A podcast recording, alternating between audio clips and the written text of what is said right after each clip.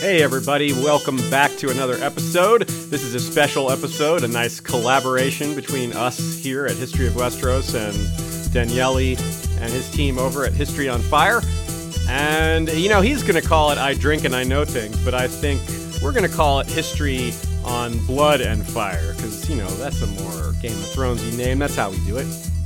It's one of the great things about the podcast community that it's just really easy to collaborate with other people. The technology is simplified enough, and you know, if you have a good back and forth with another podcaster, it can turn into something cool. So I hope you enjoy this. This episode is brought to you in large part thanks to our patrons, including Jeff Gnarly, the Long Snapper, History of Westeros' first sword, and of course, our dragon riders Lord Mark of House Joseph, the Snow and Winterfell, rider of Mazalacartho, the white dragon with green scales, horns, wings, and talons, Telenis the Talon, King of Gogassos, rider of Telarius, a red dragon with scales, horns, and talons of midnight black, and Jinx of House Lier, green queen of the Rainwood, rider of Irogenia, sylphic albino dragon with amethyst eyes and opalescent wings. Thanks, y'all. Also, thanks to Sudio Headphones. Sudio Sweden offers a variety of great headphones, many of which we've used and enjoyed. I enjoy both their Sudio Regent and Sudio Tre models, over the ear and fit in the ear types. If you go to historyofwesteros.com and click on the link there, you can get yourself to Sudio Sweden, get 15% off by using the code Westeros. A reminder that History of Westeros is part of the Agora Podcast Network, a network of independent established podcasts joining together to make each other stronger. Kind of a strength in numbers sort of thing. One of the ways we help each other out is to mention a different show each month. This month's show is Beyond the Big Screen by Stephen Guerra. If you want to know more about the true stories of your favorite movies, the real facts and background are often much more interesting than the movie itself. Recent episodes include 12 Years a Slave, Martin Luther, Wonder Woman, and Full Metal Jacket. So that sounds like your sort of thing. Check out Beyond the Big Screen from the Agora Podcast Network. So, ready for this episode. Uh, since this is a cooperative episode, we are going to do a little bit of introduction since uh, you, those of you guys listening to History on Fire, may know me, but not Aziz and vice versa regarding History of Westeros. So, let's jump in. Aziz, the ball is yours. Please introduce right. yourself.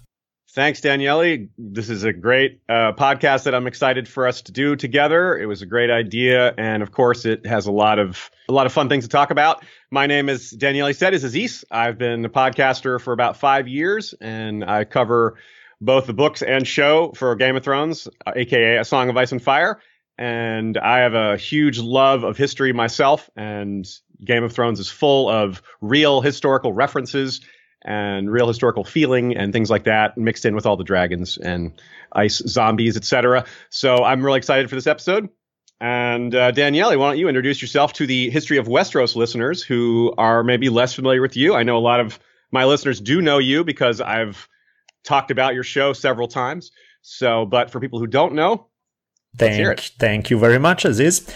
My name is Daniele Bolelli. I have a horrible Italian accent. Sorry about that, but I'm told that usually within 15 20 minutes people get used to it and they will able to take it.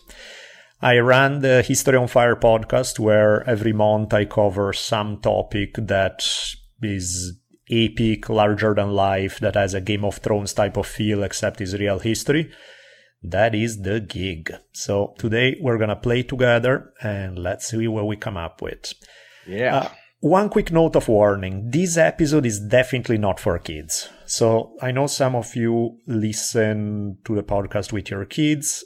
Well, you know your kids better than I do, I'm sure, but the point is mm, some of the themes that we're going to be playing with today are heavy. There hmm. are some fairly horrible stories we're going to be telling. Also, even if you don't have kids and you have nothing to do with it, if you're about to go on an important date, you may want to postpone listening until afterwards because this is not going to put you in the mood. so, fair warning, just so you guys know. Um, having said that, let's jump into what this episode is going to be about. You know, few things have captured the popular imagination, like the TV series Game of Thrones, and of course the associated books by George R. R. Martin on which the series is based it happens to me. I'm fairly sure it happens to other people. Sometimes when watching or reading Game of Thrones, it happens fairly often that we walk away thinking that R.R. Martin is just a sick bastard. Because some of the tales of his characters, you know, what his characters do to each other, sometimes they ring so evil that we have to imagine that real human beings wouldn't act this way if we want to feel better about human nature. Unfortunately, that is simply not true. Yeah, it's not true. One of the things that we learned while making this episode is by comparing Game of Thrones to history. Quite often, history is worse. It's more evil. It's yeah. more dirty and dangerous. And that's echoed in George R. R. Martin's own thoughts. I mean, he does have, you may say, an odd passion for focusing on some of the most messed up aspects of humanity yeah, and of some of the worst things say. that we do. yeah, very yeah. safe to say. But it's also realistic. He's not just being horrible to be horrible. He's saying this is real and it's the past body of work of fiction and fantasy. That's where we've gotten the wrong idea. He's his take is I wouldn't say accurate, but it's closer to reality in a lot of ways and that how bad human nature can be. He once claimed that no matter how much I make up, there's stuff in history that's just as bad or worse. And he's so right. yep. so today we're going to play with a whole series of historical tales that either did or may have influenced the narrative of Game of Thrones. And there's a lot because George R. R. Martin is a big student of history. He has his own collection of medieval painted knights and figures and he loves castles and all this stuff. It's very close to his heart. And it's no wonder that he, you know, when he sat down to write something that it was in a setting like this. And we won't be able to cover every comparison between Game of Thrones and history. It's a massive, massive topic. And of course, you know, we don't even know in some cases where George got some of these inspirations. In some cases, we, we may as, uh, ascribe historical influence when it's just something he came up with on his own. That also happened in history. Yeah. In a lot of cases, we do specifically know because he has been interviewed many times over the past 30 years or more about himself and about his books and things that he did before Game of Thrones. And so we, we get a good, strong idea of where a lot of this comes from. And there's a lot. And as we sat down to make this episode, a lot of things changed. Of course, that's always how it goes with podcasting, especially when you're covering huge topics like this. Originally, we planned on having one of my co-hosts, Sean, with us, but that didn't work out. We originally planned on covering the Wars of the Roses. And at this point, we're probably not going to in this episode because there's just too much. By the way, we could just edit that out. If we do cover the Wars of the Rose, we'll just edit that little blast bit out. Sound good. that was my plan. They're like, well, either cover it or we yeah. won't. We'll just stick a line in there or not. And of course, there's probably a lot of things that Daniele and I never thought of. Some of you listeners will probably write us after the fact, say, "Hey, what about this?" And we'll we'll either say, "Well, we didn't have time for that," or we'll say, "Hey, I didn't think of that one. That's a good one. That's a new one." So this is uh, not just a collaboration between us, but it's a collaboration with with you all, the audience, because I know you'll have some things that we missed. So, to get started, George R. Martin himself has said on many occasions, and I've seen this myself in person. I've met him and I've I've read and mm-hmm. listened to a lot of his interviews. He says that one of the oldest fantasy techniques is to, and we could call it a trope, is to take an existing real world idea and make it bigger, a lot bigger in some cases, and as a perfect example of that concept, we look at the continent of Westeros, which itself is really just either England made a lot larger and reversed 180 degrees, or perhaps instead of making it larger, stack England and Ireland on top of each other, or and then yeah, move the wall around. There's there's ways to make it work in different ways, and that's the thing. It's not a perfect one to one comparison. And Westeros being a larger version of England and or Ireland, it's not fantastical. You know, the continent itself is just earths and forests and rivers and mountains and desert, all the normal stuff. It's it's you know the Westeros is is uh, a low magic fantasy realm. The the magic is there, but nothing about the the geography is particularly magical. Sure. Except one feature, and it's the only man-made structure visible on either map, which is in this case the north of England, and in Westeros we're talking about the north of Westeros, of course, this is the wall and Hadrian's Wall. Yes, indeed. Um, and George R. R. Martin in this has been uh, very clear that the Hadrian's Wall was the inspiration for the wall of Game of Thrones. So not the Great Wall of China, not Trump's promised wall. Uh, Adrian's wall is where it's at. Uh, Martin explicitly said so. It is a quote from of his that he said, "The wall comes from Adrian's wall, which I saw while visiting Scotland. I stood on Adrian's wall and tried to imagine what it would be like to be a Roman soldier sent here from Italy or Antioch. To stand here, to gaze off into the distance, not knowing what might, what might emerge from the forest. Of course, fantasy is the stuff of bright colors and being larger than real life, so my wall is bigger and considerably longer and more magical. And of course, what lies beyond it has to be more than just Scots. So, you know, he's saying it right here. The, the inspiration is pretty clear but the way then, you know, he played with it in such a way as to make it larger, scarier, both in terms of size, materials, and everything else. Yeah, and this is also a bit of how Game of Thrones originated because the first scene he ever envisioned, the the the thing that came to his mind that inspired the whole series was similar to what Daniele just quoted, which is that he really liked this idea of soldiers guarding what to them their perception was that it was the end of the world. Mm-hmm. And of course, th- just like J.R.R. Tolkien would say, the tale grew in the telling. But this was a key aspect. George started off with the idea to write a, a single book or a short story or a trilogy, and now it's at least going to be seven books. So it keeps growing, sort of like his wall did. Definitely.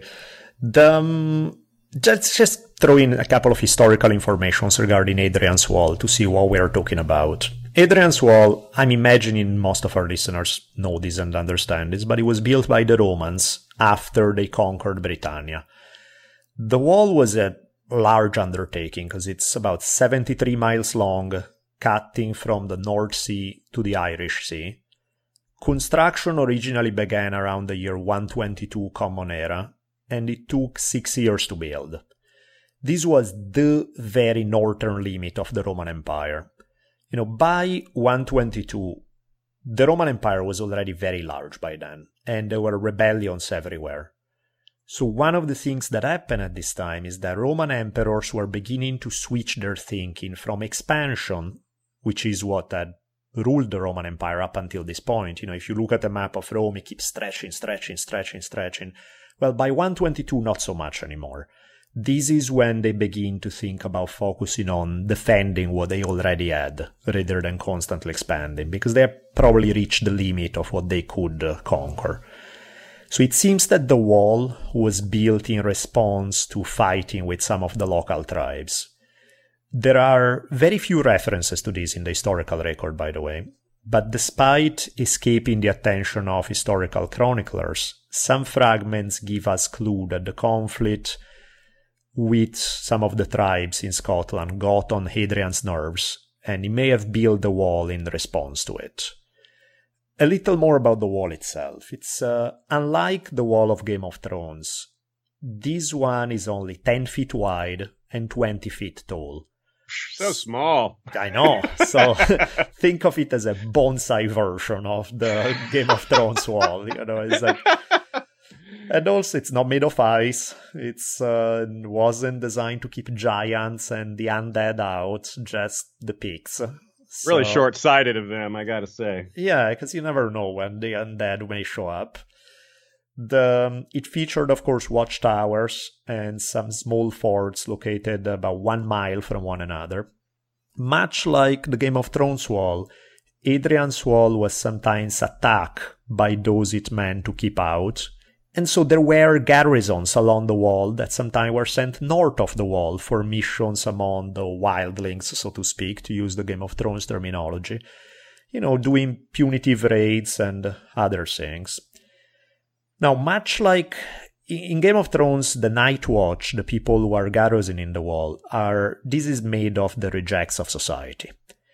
Adrian's wall, not exactly the rejects of society, but it definitely was not manned by regular legionaries uh, who had to be Roman citizens. Rather, what you had were foreign auxiliary troops, uh, manning the wall.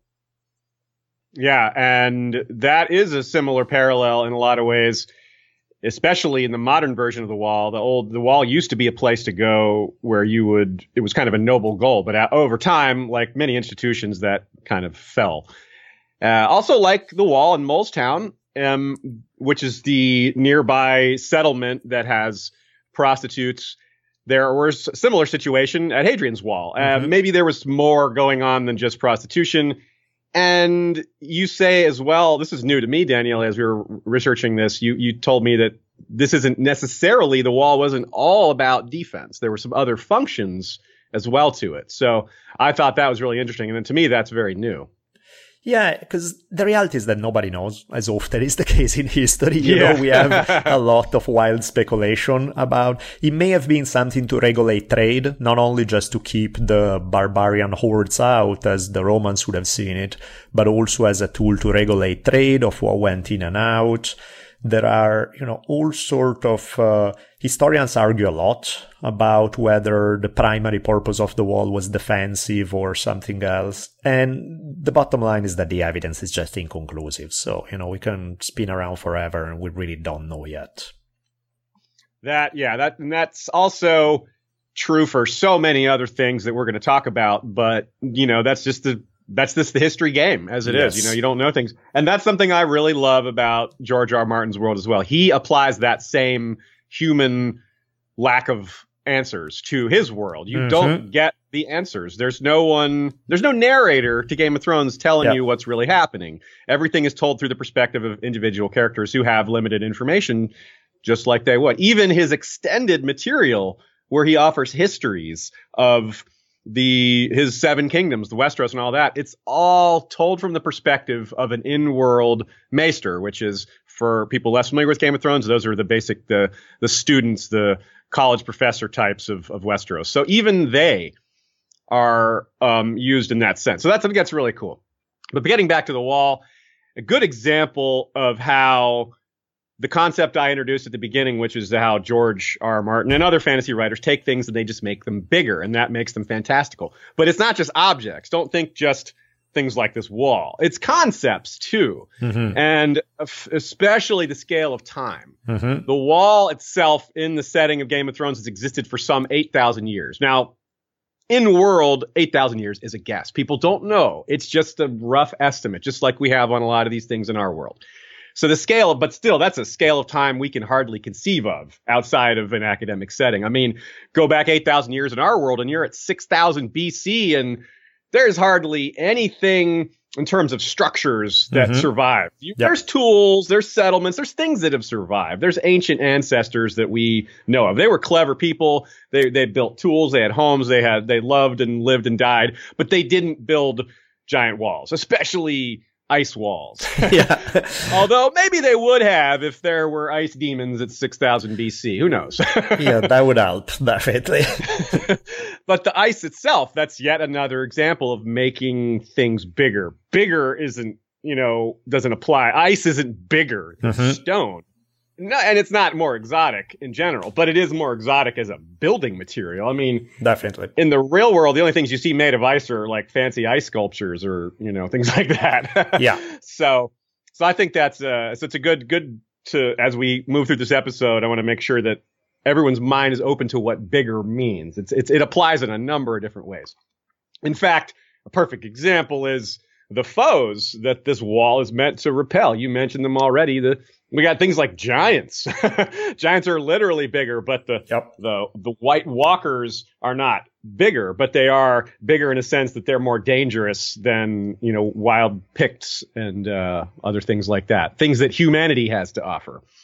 But so that's uh, that's pretty huge, and um, the overwhelming power of the White Walkers, I think, is what's bigger here. And uh, we have kind of yet to see how that's going to play out, but we all know that they're powerful. Definitely. We got that idea. So that's uh, one example of something that was clearly and obviously inspired by history, in this case, ancient Roman history. And that um, George R. R. Martin used as a, in some way, you hinted at this earlier, but not just as a big feature of Game of Thrones, but in many ways as the starting point of Game of Thrones. Because yeah. initially what he said was, you know, he was just imagining what life would have been like for these people guarding the wall. And in some way, all of Game of Thrones then span from there. You know, he started, I would like to write a story about those guys and then uh, you know slowly but surely add a little note here a little note there you have the whole of westeros after that. But the original point which is why we start with this specific example even though there's really not a whole lot to say because we know relatively little about adrian's wall it's important because it's the origin in many ways. Yeah. it's the origin point of game of thrones so. And it speaks to what he had in mind which sticks to the principles of history really well. And what I mean by that is he didn't start with the ice wall and the, the others and the dragons and we'll go from there. He started with the humans yep. and then decided to add the dragon. In fact, the dragons were added fairly late in the game, actually, as it right. turns out. He had a, a friend convinced him to add dragons. And, but the point of that is to, is to take the human stories and see what they're what they're like in this extreme environment. It's not the story isn't about the dragons and the White Walkers. They are part of it. Definitely. They are the part that fuels the human stories within it, and that's what mo- a lot of us look for in history. Is we look for these human stories amongst these giant forces of nature and politics and power and time. And uh, that's something that I, I think we li- like to pull out as much as possible, but it's hard because so much of this doesn't survive. Mm-hmm. His- history doesn't record a lot of these human stories. And I think that's, uh, I've used that line multiple times. I think I've used it on the podcast too, but to me, Game of Thrones is history with the dragons being an extra. You know, it's like if you remove the dragons, then everything else looks and feel like history. And that's hopefully what we're going to show you today, how so much of this stuff has parallels in actual real history. So speaking of which, if we were to bring up things like the use of obsidian, uh, abundance of human sacrifice, cannibalism, nature worship, depending on which of our podcasts you listen to, you know, if you listen to History on Fire, we would, you would recognize some of these themes emerging when we discuss the Mexica, also known as the Aztecs if you listen to History of Westeros discussing those exact same specific topics, the Children of the Forest would come to mind. So let's look at how some of these things play out, both in history and in Game of Thrones. Why don't you tell us a little bit about the Game of Thrones part, and then I'll jump in with the history. Sounds good. And this, by the way, is one of the key aspects of this episode that makes it unsafe for children. yes. and I and I don't mean children of the forest. no, one of many. You know, we warm yeah. you up with the wall. That's very safe. It's that like, safe. but now, now is the point where you want to put your kids to bed. Yeah, here comes the extreme violence that is present in both history and in fantasy. We are going to focus on the Mexica, but the the children actually bear resemblances to many different Native American cultures. And of course, the Native American pastiche, uh, which in, uh, when I say Native America, of course, I'm referring to North and South America. Yeah. These are a lot of times these two these are kind of amalgamated in the mind of people who don't know better, like myself. And listening to your podcast has really helped me make some of these things distinct because um, you've done a lot of coverage of both Northern American natives and South American natives, and it's it's fascinating, and it's also really really bloody. But we'll get to that in a minute. So one of the key differences, we'll start with some high level stuff. Mm-hmm. The Children of the Forest were the original inhabitants of Westeros, which you can immediately see how that's a parallel to the natives being the original. I mean, hence that's why they're called natives. Yeah, that's the whole point. So, and similarly, the downfall of the children of the forest is largely due to overseas invaders, which mm-hmm. is pretty similar to the downfall of the Native Americans and uh, multiple invasions in in the case of uh, the real world, but also multiple invasions in the case of Westeros. Um, in the in Westeros, first we had the the first men who eventually learned to live in peace with the children of the forest and even adopted their religions. But later we saw the great Andal invasions. Now the Andals are really similar both in migration pattern and name to the Angles, especially because the Angles were uh, people that settled in Britain. Mm-hmm. And the Angles weren't the first people in Britain, not just like the Andals weren't the first people in Westeros. Now, the more obvious comparison in terms of name similarity to Andals is Vandals, mm-hmm. and that's more than just a name similarity too. The real Vandals and George R. R. Martin's Andals are both described as tall and fair-haired, and both had a bit of a technological advantage when they arrived on the scene. Um, better steel, things like that, better iron, better metalworking. We also see a lot of Native Americans carving things like uh, stone or wood. And a lot of these are kind of frightening. You look back on some of these like stone carvings in South America, some of them I've been to, and they're really kind of spooky and creepy. And that was kind of the point. Mm-hmm. And the similarity there is the heart trees, the weirwoods of Westeros that have these awful sort of frightening faces that when humanity first arrived in Westeros, they saw these trees and were freaked out and reacted as, you know, early ancient man often does with violence. And they attacked these trees and chopped them down, and that caused the children of the forest to go to war with them because those are basically their sacred trees. And, well, you know, the rest is history, as they say. Now, going back to what, how Daniele introduced this subtopic, if we were talking about flaying, it, you would be faced with the same situation. If Daniele's talking about flaying, it's probably the ancient Mexica. But if I'm talking about flaying, if History of Westeros is bringing it up, it's probably House Bolton of the Dreadfort, who are rumored to hang the skins of flayed enemies in some sort of hidden chamber in the castle. And that's supposed to be a fa- ancient history, although maybe they still do it. The Mexica are both interesting enough and well documented enough to provide the opportunity for George to give some of these features to people besides the children of the forest. The children of the forest didn't do any flaying that we know of. He decided to let the House Bolton have that. right. That's the that's one of the House Bolton tendencies. Yes. And they say our blades are sharp. That's their official motto, their mm-hmm. house motto. Our blades are sharp. And well, that's a wonderful parallel to the ancient world, even modern world. It's hard to find something that can reach the sharpness of obsidian. Even back then, obsidian is just unbelievably sharp. It can still be used in, in, surgery and things like that. Modern steel has surpassed it, but it was a, it's it's as sharp or sharper than ancient steel. Game of Thrones has Valyrian steel, of course. That's a little different, but that but even that is rumored to involve obsidian in world. So that parallel is very rich. Yeah, so, and there will be others as we're going to see in the Bolton Mexica comparison. Both, you know, we saw the Flame, we'll see, uh, we see the idea of Ramsay Bolton definitely loves his dogs. Well, the people who interact with him probably don't love his dogs quite as much for reasons we will see, because he likes to feed people to them. The Mexica didn't do this part. They were quite bloody, but not so much. On the other hand, the people who conquered them, the conquistadors, did. They were quite fond of feeding people to dogs. So you can see how, but, let's start with the obsidian example that you brought up. Yeah. You know, obsidian, it was a huge thing in Mesoamerica because they did not have uh, modern metallurgy. They did not have steel weapons. Obsidian, however, is an insanely sharp um, among possible stones that you can use for cutting, you can't do any better than obsidian. It's very, very sharp. The main problem was uh, in fighting the conquistadors that obsidians breaks if you strike any kind of iron. So the type of armor that the conquistador would wear would make them somewhat invulnerable to obsidian blades.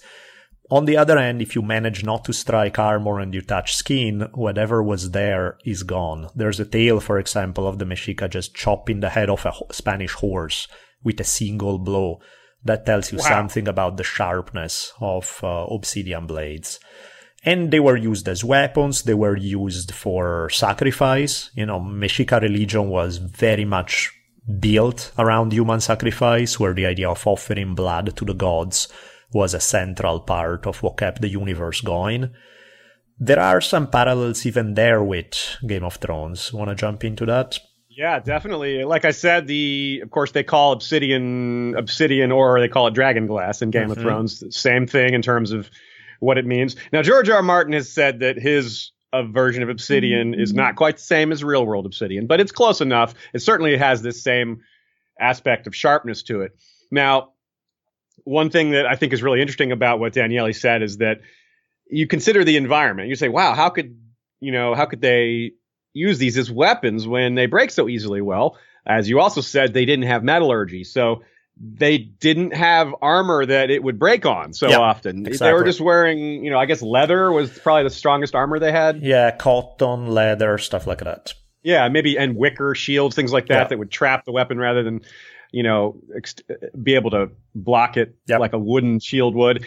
And this we're, we're given very little on the ancient children as far as their own infighting, mm-hmm. but we do know that they had a, a race of warrior class. It's not a different race. It's just, I should just say it was a class amongst the children called the the uh, wood. If I'm remembering incorrectly, it might be the woodwalkers or the no the leaf dancers. Right, or the wood dancers. I'm getting my Warhammer 40k and my Game of Thrones mixed up. Anyway, they fought with. They had they were armored in leaves and wood and fought with obsidian. So this is feels a bit like the Mexica, especially as we go deeper into some of the other practices they had, which Uh, as dark as flaying is, as we said, the children didn't actually do that. So that doesn't work as a comparison. That's just a House Bolton thing. Yeah. But the human sacrifice thing, that is where we find a very strong parallel. And, you know, there's a lot of human sacrifice in the real world in history, but, you know, we're focusing mostly on Mexica. But it's interesting to think about the different reasons why ancient cultures performed not just human sacrifice, but regular sacrifice. Yeah. Because it's a wide open concept and term. Well, I mean, the whole idea of sacrifice is uh, it's at the foundation of the history of world religions. If you go dig back far enough, all the ancient traditions, including some that are still practiced today, like Hinduism or Judaism, for example, very much feature some form of sacrifice probably, I mean, certainly animal sacrifice. There's speculation regarding human sacrifice because there's a lot of that throughout history. So we'll look at some of that. But since we keep mentioning the House Bolton thing, why don't we jump into the, you know, we hinted at this so far. Let's dive a little deeper into this feeding the dogs story. Sure. Mm-hmm. so one of the things we have here is that the Spaniards they're probably not the only people in history to have done that, but they were kind of specialists in this when they around the time when they invaded the Americas in the 1500s. One thing that they would do that gave them a tremendous advantage over the natives is they would have these specially trained attack dogs where trained to basically attack the enemy and rip them to pieces. Uh, because they were used for warfare, they were covered in armor, uh, to make it harder for the enemies to shoot them down or kill them. It sounds like something out of a video game. Armored war dogs. I know. I mean, nuts. and you know, don't picture Chihuahua because that's actually what the Mexica had. They were used to small dogs. They had something like little Chihuahua kind of thing. That's not what was coming at them. That's why when they first saw them, they imagined jaguars because they were these big, huge type of dogs. A jaguar, yeah. Like if you're used to seeing a house cat and you see a jaguar, that's probably a, about accurate to the yeah. comparison. Yeah, they were something else entirely that gave them a psychological advantage. And the prevalence of this is there's a lot. You know, there's a, there's an entire book dedicated to this topic. If I remember correctly, it's called The Dogs of Conquest or something like that. That's all about oh. the use of the um, the use of the dogs by the Spaniards in conquest. There's a historian, um, Todorov is his last name. I won't even try to pronounce his first name because he's beyond my capabilities. He dedicated his book to the conquest of the Americas to an anonymous Maya woman who was fed to the dogs after she turned down a conquistador's sexual advances.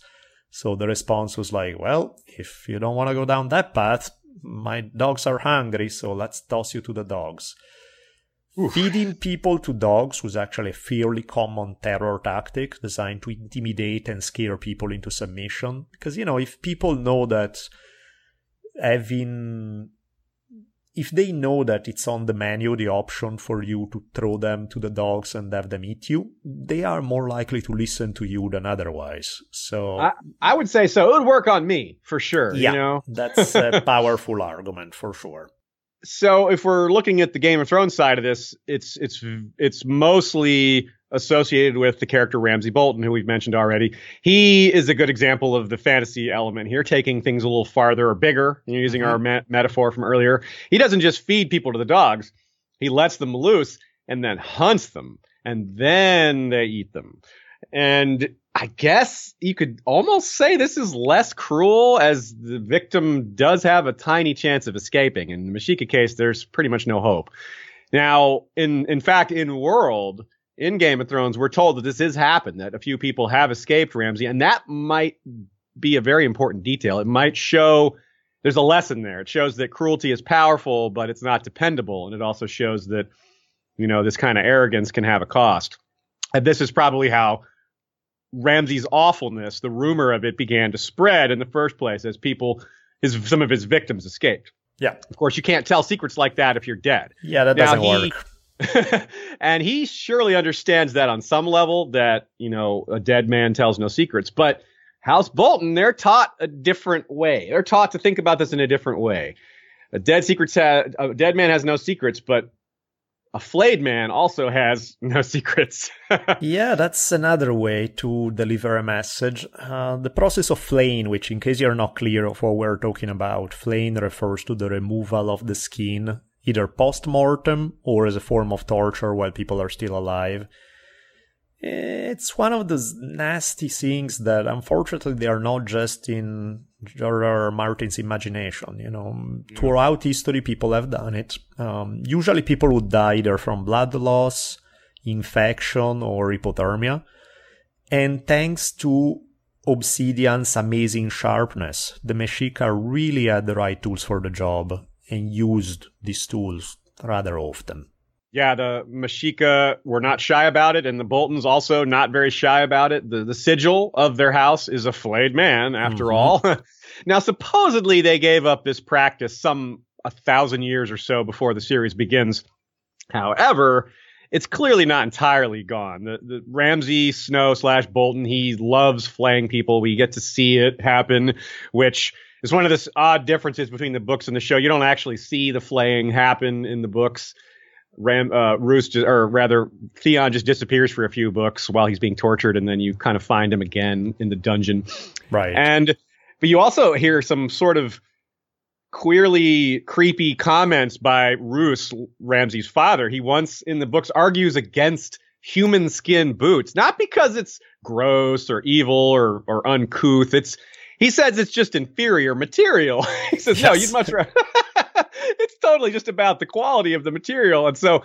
That implies knowledge of the of the you yes, know, you must have tried them. It's like, hmm, yeah, those boots didn't quite cut it. Give me, give me the other ones. It's too cool. You need something thicker for that north. Yeah, in the Conquest of Mexico series that I did, I told this one story about flaying. It goes back to pre-Columbian times, uh, 1323, when uh, the Mexica asked the new ruler of Culhuacan, which was an important no-Mexica city within the Valley of Mexico, they asked for his daughter so that she could uh, be married to one of the Mexica prince, and then she would be turned into the go- one of their goddesses.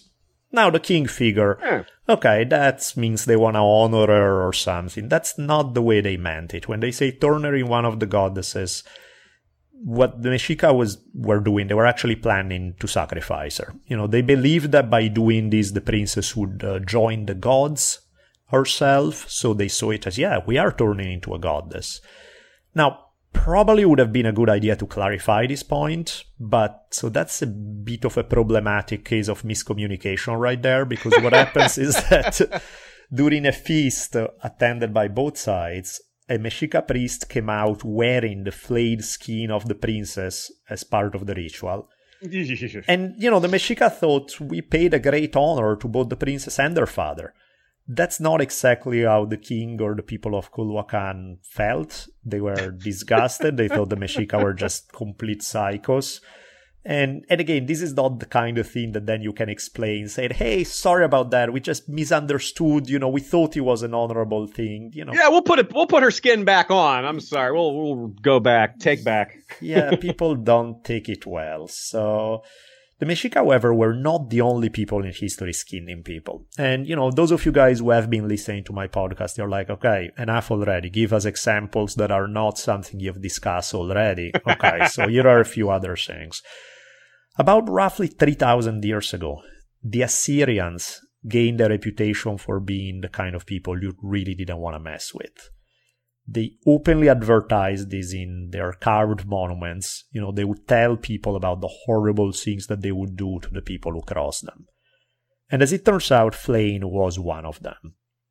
There was uh, an Assyrian ruler, I'm gonna try to venture a guess on the pronunciation of his name. Ashur. Okay, I'm not gonna venture a guess. Just know that he was an Assyrian ruler from 3,000 years ago or so. Uh, he ruled between 1883 and 1859 uh, before Common Era. Here is one of the things that he left behind. He said, I've made a pillar facing the city gate, and have flayed all the rebel leaders. I've clad the pillar in the flayed skins. I let the leaders of the conquered cities be flayed, and clad the city walls with their skins. The captives I've killed by the sword and flung on the dung heap. The little boys and girls were burnt. Wow.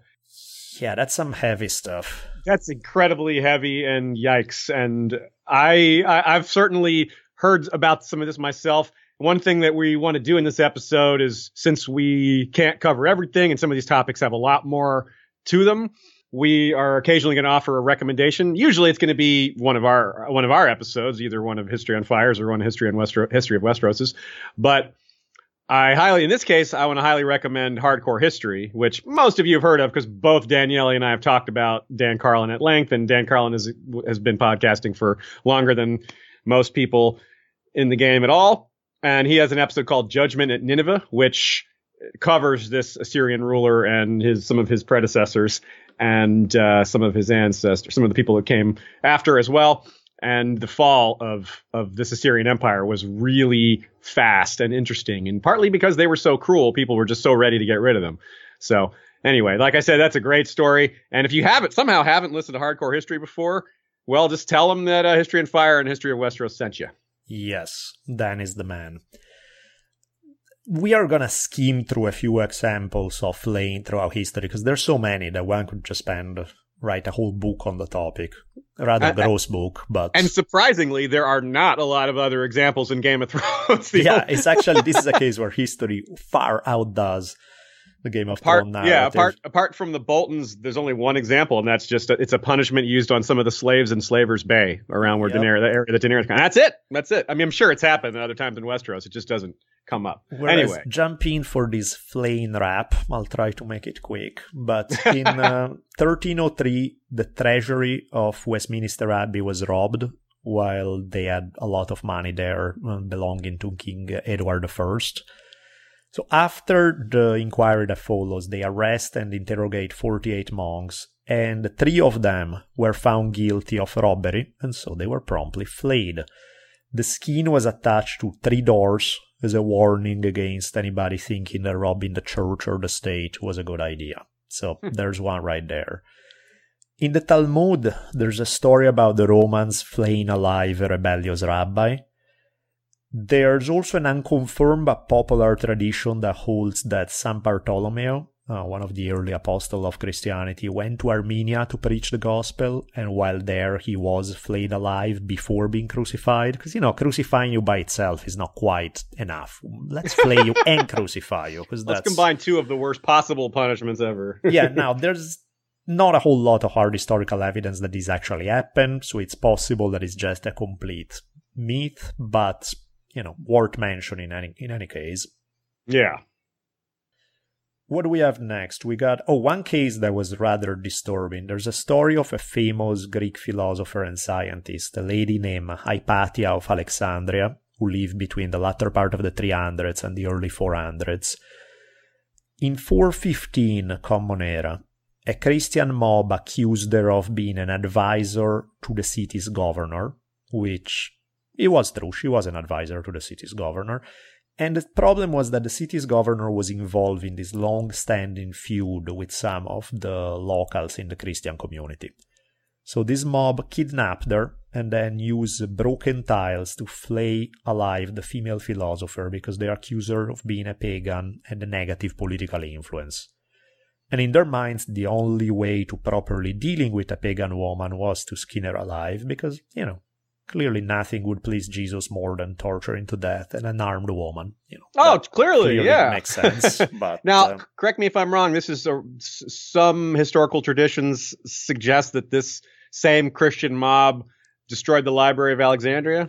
Well, I mean, the Library of Alexandria was torched so many times that it's amazing that anything was left ever. So there was, but yes, there are, uh, there's, it's one of the things that happened more than once. And somehow they often save some books and then, but yes, this is where these guys were not big fans of, their approach was anything that's not the Bible, we don't need it, we don't care.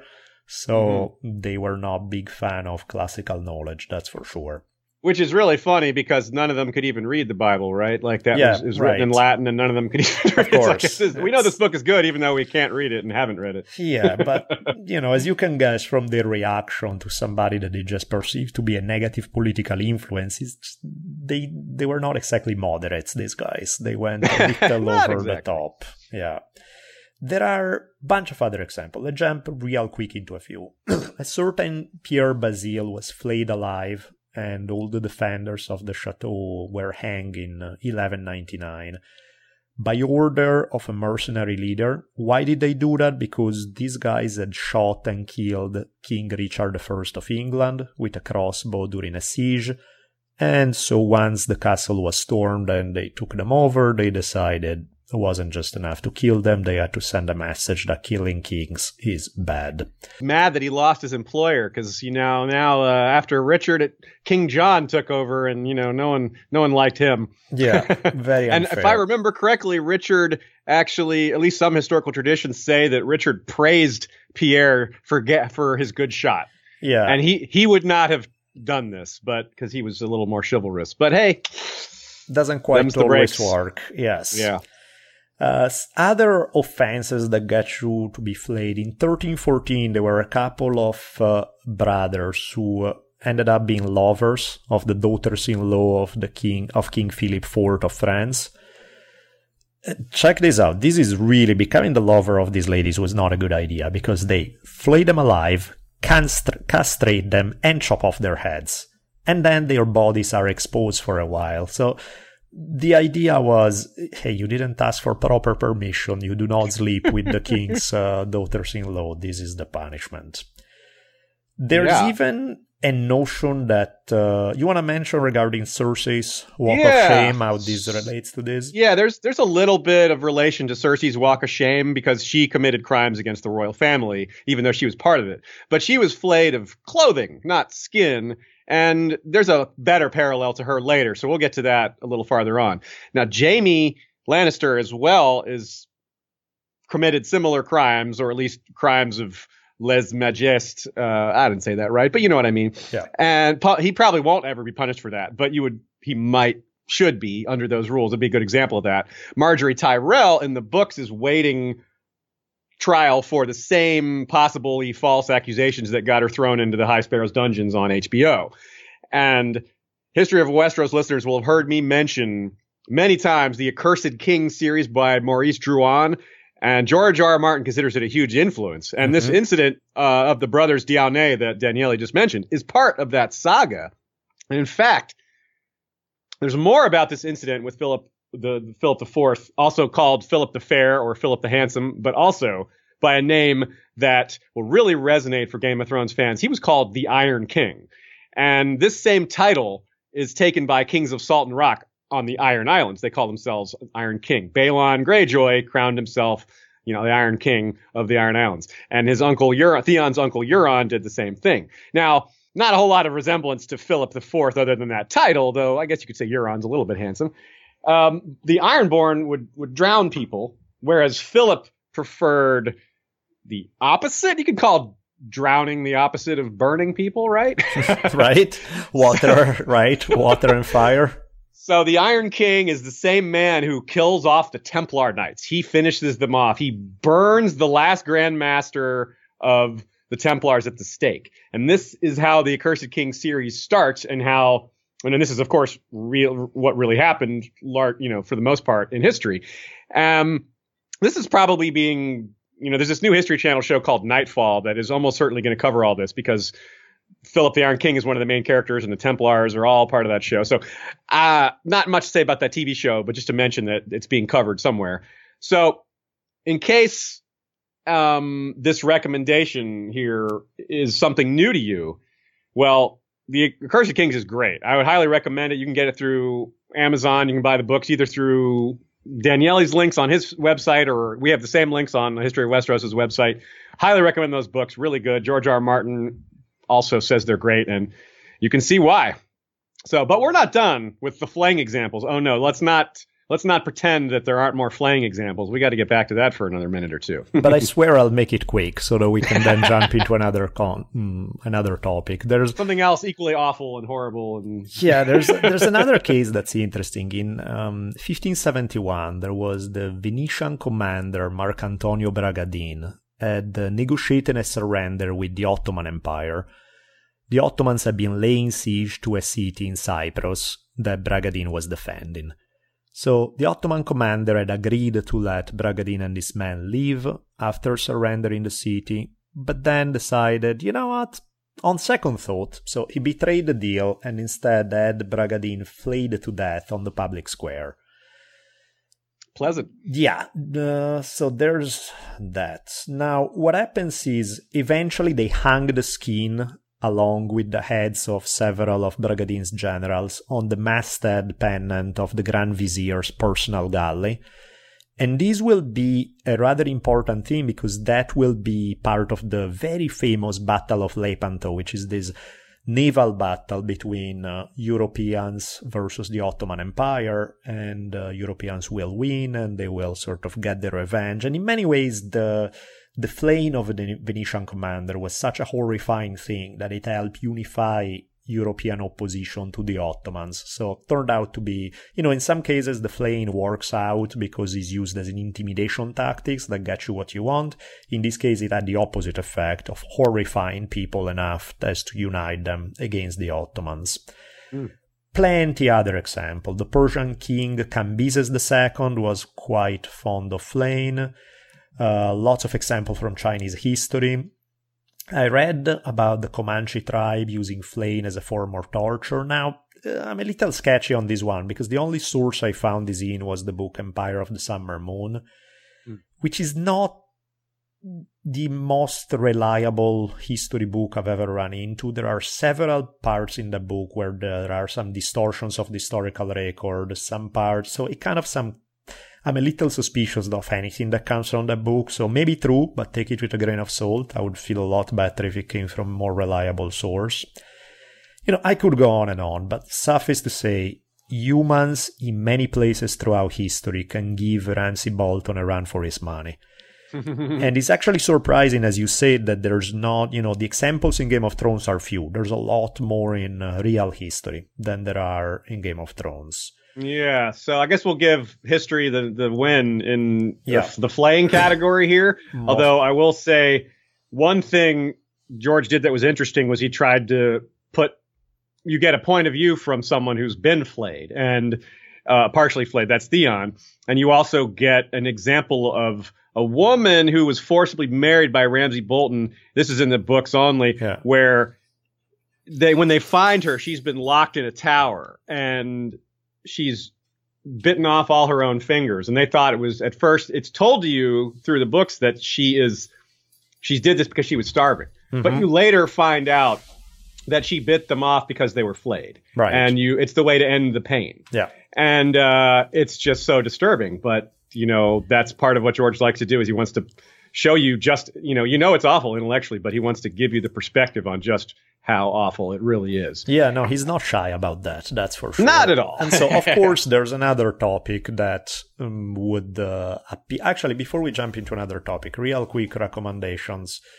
Yeah. Um, want to jump in and tell yeah, people? let's. I'll, I want to recommend your four part series on the conquest of Mexico, which is just awesome. I've listened to it twice. It's the story of Cortez and the the natives, the Aztecs, as as we call them, or more properly called the Mexica, and it's it's really great. And I think it's a lot a story that a lot of people don't know, and it's there. It's it's not um, as long ago as it might feel like it was. We're talking five, six hundred years ago, not thousands of years ago or something mm-hmm. like Roman era. So the the sources are pretty good, you know, for that era, um, and that's that's great. But also, I want to throw out an honorable mention to your special episode that to patrons and donors, but it's you you called it the Godfather of Mesoamerica, and it struck me that this guy, this character, is so much like Lord Walder Frey. Mm-hmm. The fact that he's a really old guy that is just a consummate power player who really who genuinely cares about his own family. It's like his one redeeming quality. But otherwise is just dirty and underhanded and backstabby and unfortunately quite intelligent too. So I really think that fans of Game of Thrones will like that. Plus, you threw in a couple of Game of Thrones references in that episode anyway. I always do. That's right. and of course, on my end, we have a House Bolton episode made back in 2012. It's it's one of the first. It's not the first episode we ever made, but it's the first one we ever put on video. So it's uh it's a little rawer than our newer stuff, but the information's good. Cool. One thing, one thing we kind of didn't touch on too much was cannibalism. I want to back up and just talk about that just sure. for another minute. Actually, let's start with you and, and have you explain just real briefly how cannibalism played a, a part in the flaying and sacrifice aspects of this. Because as, as I said earlier, sacrifice throughout many different cultures takes a lot of different forms. And this cannibalism is actually kind of part of that sacrifice, isn't it? Yeah, most definitely. The, um, in Mexica history, cannibalism was uh, humans were definitely on the menu. There's a hilarious moment where um, the emperor, the Mexica emperor Moctezuma, send an ambassador to the Spaniards and say, "Hey, if those guys by any chance want to eat you, please let them. You know, I'll make sure to take care of your families. But you know, we never know. Maybe they like humans as much as we do. So just in case, you know, if they want to eat you, let them. It's all good." the you know, cannibalism wasn't purely a dietary thing. You know, they did not eat human beings on a regular. So they would, uh, after sacrificing people, they would uh, chop off their arms and legs and then uh, serve them to as a honored thing to their warriors in uh, these uh, parties that they would have afterwards. So yes, and a happy tale. very, very happy. Now, cannibalism in Game of Thrones is is not so explicit. There's it's not really mentioned in the show. It's more a part of the books, so I'll keep it brief um, as that will probably miss a few extra people who are listening to this because I know more people have certainly seen the show than read the books. There's a small island very far in the north called Skagos that has cannibalism associated with it. Now, this is not a religious thing in this case. It's more of a, a, it's it's more a tradition born from deprivation. It's a cold, frozen wasteland, and sometimes that's the only meat available. It's more of that sort. Of, it's it's more of a do this or die kind of situation, or so we're told. We've never seen Skagos firsthand. Those are just this is all you know rumors and just what the learned people of Westeros tell the reader. So the truth the truth in George R. R. Martin's mind is probably different from what he's presenting us because as as I've said a few times, he doesn't give you the whole story. Yeah, because that wouldn't be realistic. Right. So the other example that's really quite sneaky and um, a little disturbing is that when Bran is marching towards the cave that he eventually finds himself in, where he learns a lot about his powers and all that, in the books, there the the the guy who shows up to rescue him, them later, Benjen, is there's a different guy who shows up earlier to help them. It's similar situation, but he, he helps them get to the cave instead of help them escape. Anyway, he goes off and finds some kills some uh, rogue Night's Watchmen. This is the same ones that you see killed uh, by Jon Snow and his friends. Mm-hmm. And they, when this this undead ranger comes back to Bran, he gives them parts of the one of the part some meat from these bodies, but he tells them it's a pig. He tells them I found a sow and brought right. you food. So it's creepy that he's eating human and doesn't know about it. And there's a there's a chance that Arya does this at the House of Black and White also. It's not entirely clear, but it's uh, it's there but sneaky. So sadly, I've seen that, that uh, I've seen that in the news quite a bit too. I've heard more than one story about stuff like that happening in various parts wow. of the world. Where people were serving at their restaurant human meat, and of course, when they get busted, they get. I I read this story in China when somebody got in the death penalty for doing that. But in any case, let's try to wow. keep it as far back history to feel a little more comfortable to not.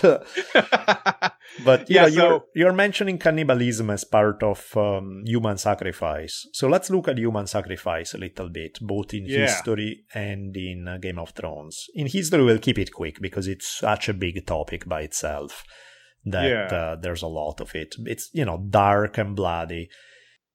It's it's really um also I want to say real quick it's the Mexica as you've shown us is mostly about but definitely not entirely about, but frequently about sacrificing your enemies. Sure. Sacrifices, as you say, it comes in so many different forms. A lot of times it's just you you offer some grain or a piece of a dead animal or yeah. you know in a lot of ways when people pour a little pour their 40 ounce out on the ground and say for the homies it's it's kind of the same thing. Yeah. But ancient traditions usually required more than that. A sacrifice isn't really a sacrifice unless you're giving up in a lot of traditions unless you're giving up something of real value. Your enemies you're killing them and imprisoning them anyway. That's yeah. not a sacrifice. No, exactly. It's like they don't they don't count quite as much. No, it needs to be something that you care that you love.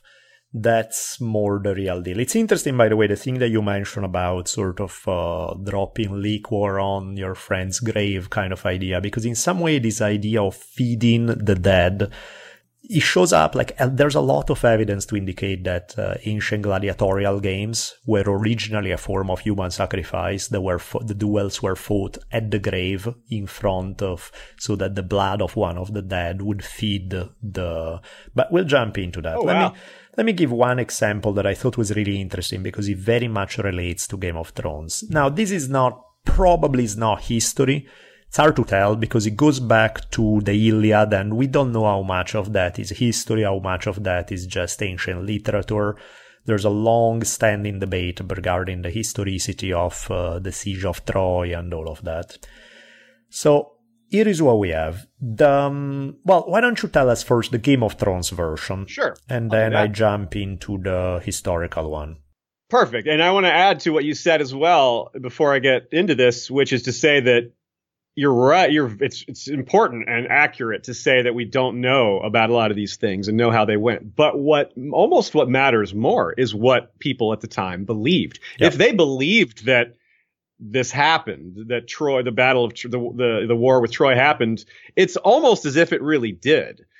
Um, and that's something that George R. R. Martin likes to play with a lot too. He has a lot of things in his world that the common folk dismisses superstition, which isn't. A great example is the ritual of the drowning for the Iron Islands. Sure. They think that the drowned god is giving life to this person and re- they're reborn under the water, but it's just CPR. Right. It's just CPR. It's that simple. Yeah. And that's a wonderfully succinct way of showing ancient superstitions you know the pulling the you know pulling the wool off from their eyes and showing what's really going on so in this case whether the myths are real or not people believed in them and so what we're going to go here with is stannis and the perfect example of stannis in history is agamemnon and now i'll talk about the stannis side of this what's more personal in terms of sacrificing than a member of your own family, your own child. And in Stannis' case, his only child. Mm-hmm. This is in a show filled with hard to watch moments of extreme violence, you know, one of the toughest is Stannis' daughter by burning her alive. I mean, there's so many awful violent moments in Game of Thrones, eh, but this one isn't just hard to watch, it's hard to hear. Shireen actress Kerry Ingram is really talented, and it's funny that her talent really comes out in a moment like that, which is so horrible uh, with her screaming. It's so believable. That, by the and, way, was the one moment where I almost gave up on Game of Thrones. Oh wow! That yeah. was out of all of the ones. I was like, you know, I think I may be done. Like I st- stuck around, and then I was like, okay, now I feel better about the series. But that was the one moment when watching it, and I'm like, yeah, I don't know if I want to watch it anymore. That was yeah, and you have a young daughter, so it probably yeah. hits a little harder. Yeah, that's just, geez, it's so rough. Now, the reason Stannis does this in the show is that they're just deluged, just submerged in ice and snow, and it's yeah. really bad. Um, so it's a, and it, here, here kicks in our, our comparison, both in terms of the myth we're comparing this to and in terms of the concept we introduced at the beginning of this episode, which is making it bigger. In the case of Agamemnon, he was concerned with weather too, but Yeah. the weather situation wasn't nearly as bad as wind and snow threatening to kill them all. Uh, similar, though, in one sense. The tale of Agamemnon goes like this. That once he had organized all the Greeks to go after Troy, so they are kind of getting ready to sail away in this expedition.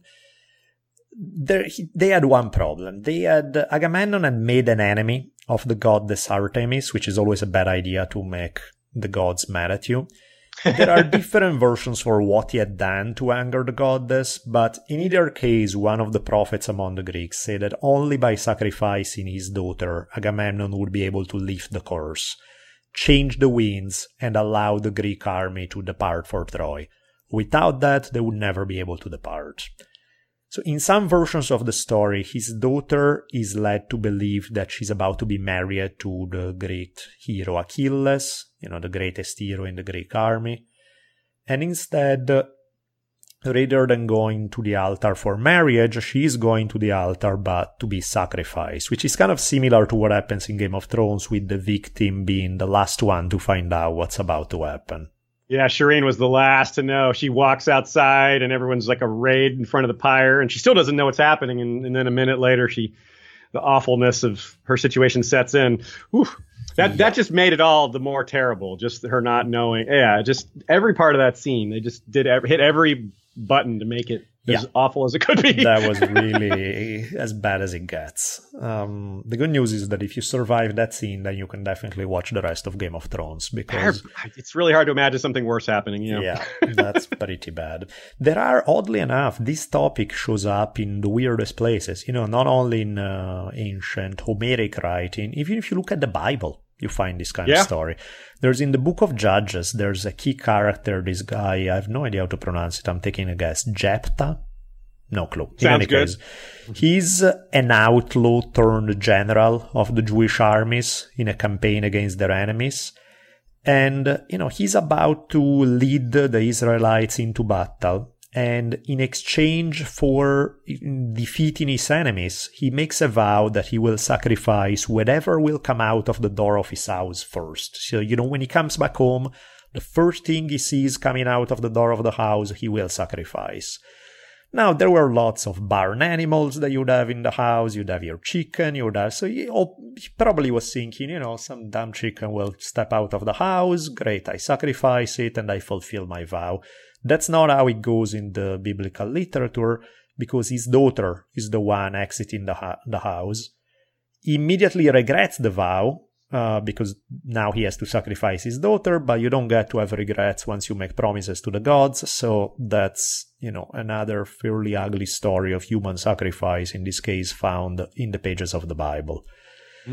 There are also lots of references to the Carthaginians sacrificing their kids for favorable outcomes. Um, some people, there's a debate about this. Some people think that this was a Roman smear campaign, that they were trying to sound, that make them sound worse than they were.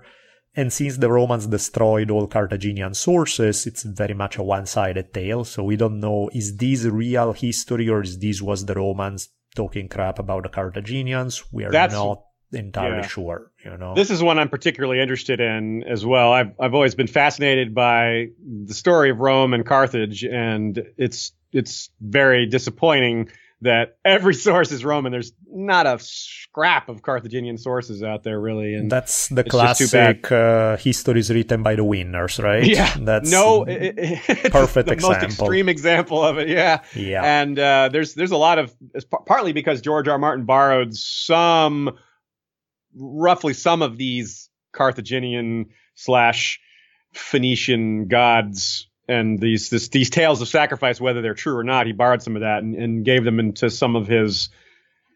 Uh, extra cities that are Yeah. in the world building. The city of Qohor has a god called the Black Goat, which is there's human sacrifice involved there, and there's a lot of examples out there. But I really believe that for this particular, the, the story of the sacrifice of Shireen, I really think that one is the Agamemnon story. I, don't- totally agree. The parallels are too many. I don't think it's a coincidence at all. Yeah. Not every example of comparison of myth to Game of Thrones is quite as dark. Well, actually, I should I spoke too soon. This one's very dark, but dark in a different sense. I meant dark metaphorically. Yeah. One of the biggest comparisons, and this is a very fairly common trope in fantasy, is to mm-hmm. have a world that is had some sort of apocalypse or cataclysm in its recent or ancient past. In our own world, we sort of have that. The biblical flood is mm-hmm. the example of that, and and it's considered semi-historical because there's so many different historical traditions that contain talk about it, traditions that couldn't possibly have interacted with each other, but still, uh, and that's comparison to the dark, long night of of Westeros, which affected the whole world, not mm-hmm. just the continent of Westeros, and from that long night. In that long night, much knowledge was lost, much civilization vanished, and history, whatever happened before, is lost forever, and etc. So it's it's really interesting comparison like that. So it's a good, um, quite a lot to dig into there. So this is a good place for some more recommendations. In this case, my own Battle of Ice series, uh, which is a three-part series, talked quite a lot about Stannis's decision, what might happen later, as well as a lot of the potential outcomes for that. Also, we have a review of season five, episode nine, which is when uh, the Shireen burning occurred. But also uh, a recommendation for an entirely different podcast, uh, Tro- the Trojan War podcast. It covers the story of Agamemnon quite well, and I'm a fan of that show. So if you are interested, that is a good place to look. Yeah, very good podcast for sure. Yeah. We're about halfway through. It's time to give some additional thanks. This time to our Blood Riders. That includes Cole Coey, Master of the Bow called Sunpiercer. This time, her kill is for whoever sent the cold of the winter to the south. A lot of us are feeling that pain, but I can imagine that y'all in the north are feeling it pretty hard too, even though you're more used to it. Also, thanks to Vorsaki, wielder of a Valyrian steel arakh with a dragonbone hilt. And thanks to our sellswords, Peter Blaze of the Emerald Isle, captain of the Weirwood Wanderers, to long lives, quick deaths, cold beer, and warm women. Daegron, marshal of the Axe, captain of the Red Tide, resistance is futile. Chiron Callsbane is captain of the Stone Shields, the torrent breaks upon the stone. Haima Helminth is captain of the Whispering Children, dead men tell no secrets. Lady Lajara Dajo is the Iron Lily, master archer, castellan of the Summer Island Keep Arboreal Point, captain of the all female Wailing Widows, women and children first. Cody the Crimson is Bastard of Bracken, captain of the Red Waste Exiles and recruiter of the Free Folk. Cameron the Hammer of Hornwood is captain of the English Lions with the motto, Honor is the reward of virtue. And Lord Brandon Brewer of Castle Blackroon is captain of the Shadow Wolves. Our steel is cold, our vengeance colder. And still brewing fine ale. And of course, thanks to Valentin of House to Gen, creator of the free Game of Predictions website. A lot of fun making predictions on the futures of Game of Thrones and A Song of Ice and Fire, and it's totally free. That's gameofpredictions.org. Let's uh, move on to some other ancient people comparisons. Uh, at its core, Westeros is basically medieval. You know, there's there's a lot of things from other cultures and time periods that have made its way in, but that's the dominant uh, origin, you could say. Mm-hmm. Most of the technology is really roughly equivalent, minus a few conspicuous items that originated elsewhere. Now, the interesting thing that seems like it's a fantasy element is this this legendary sword Dawn.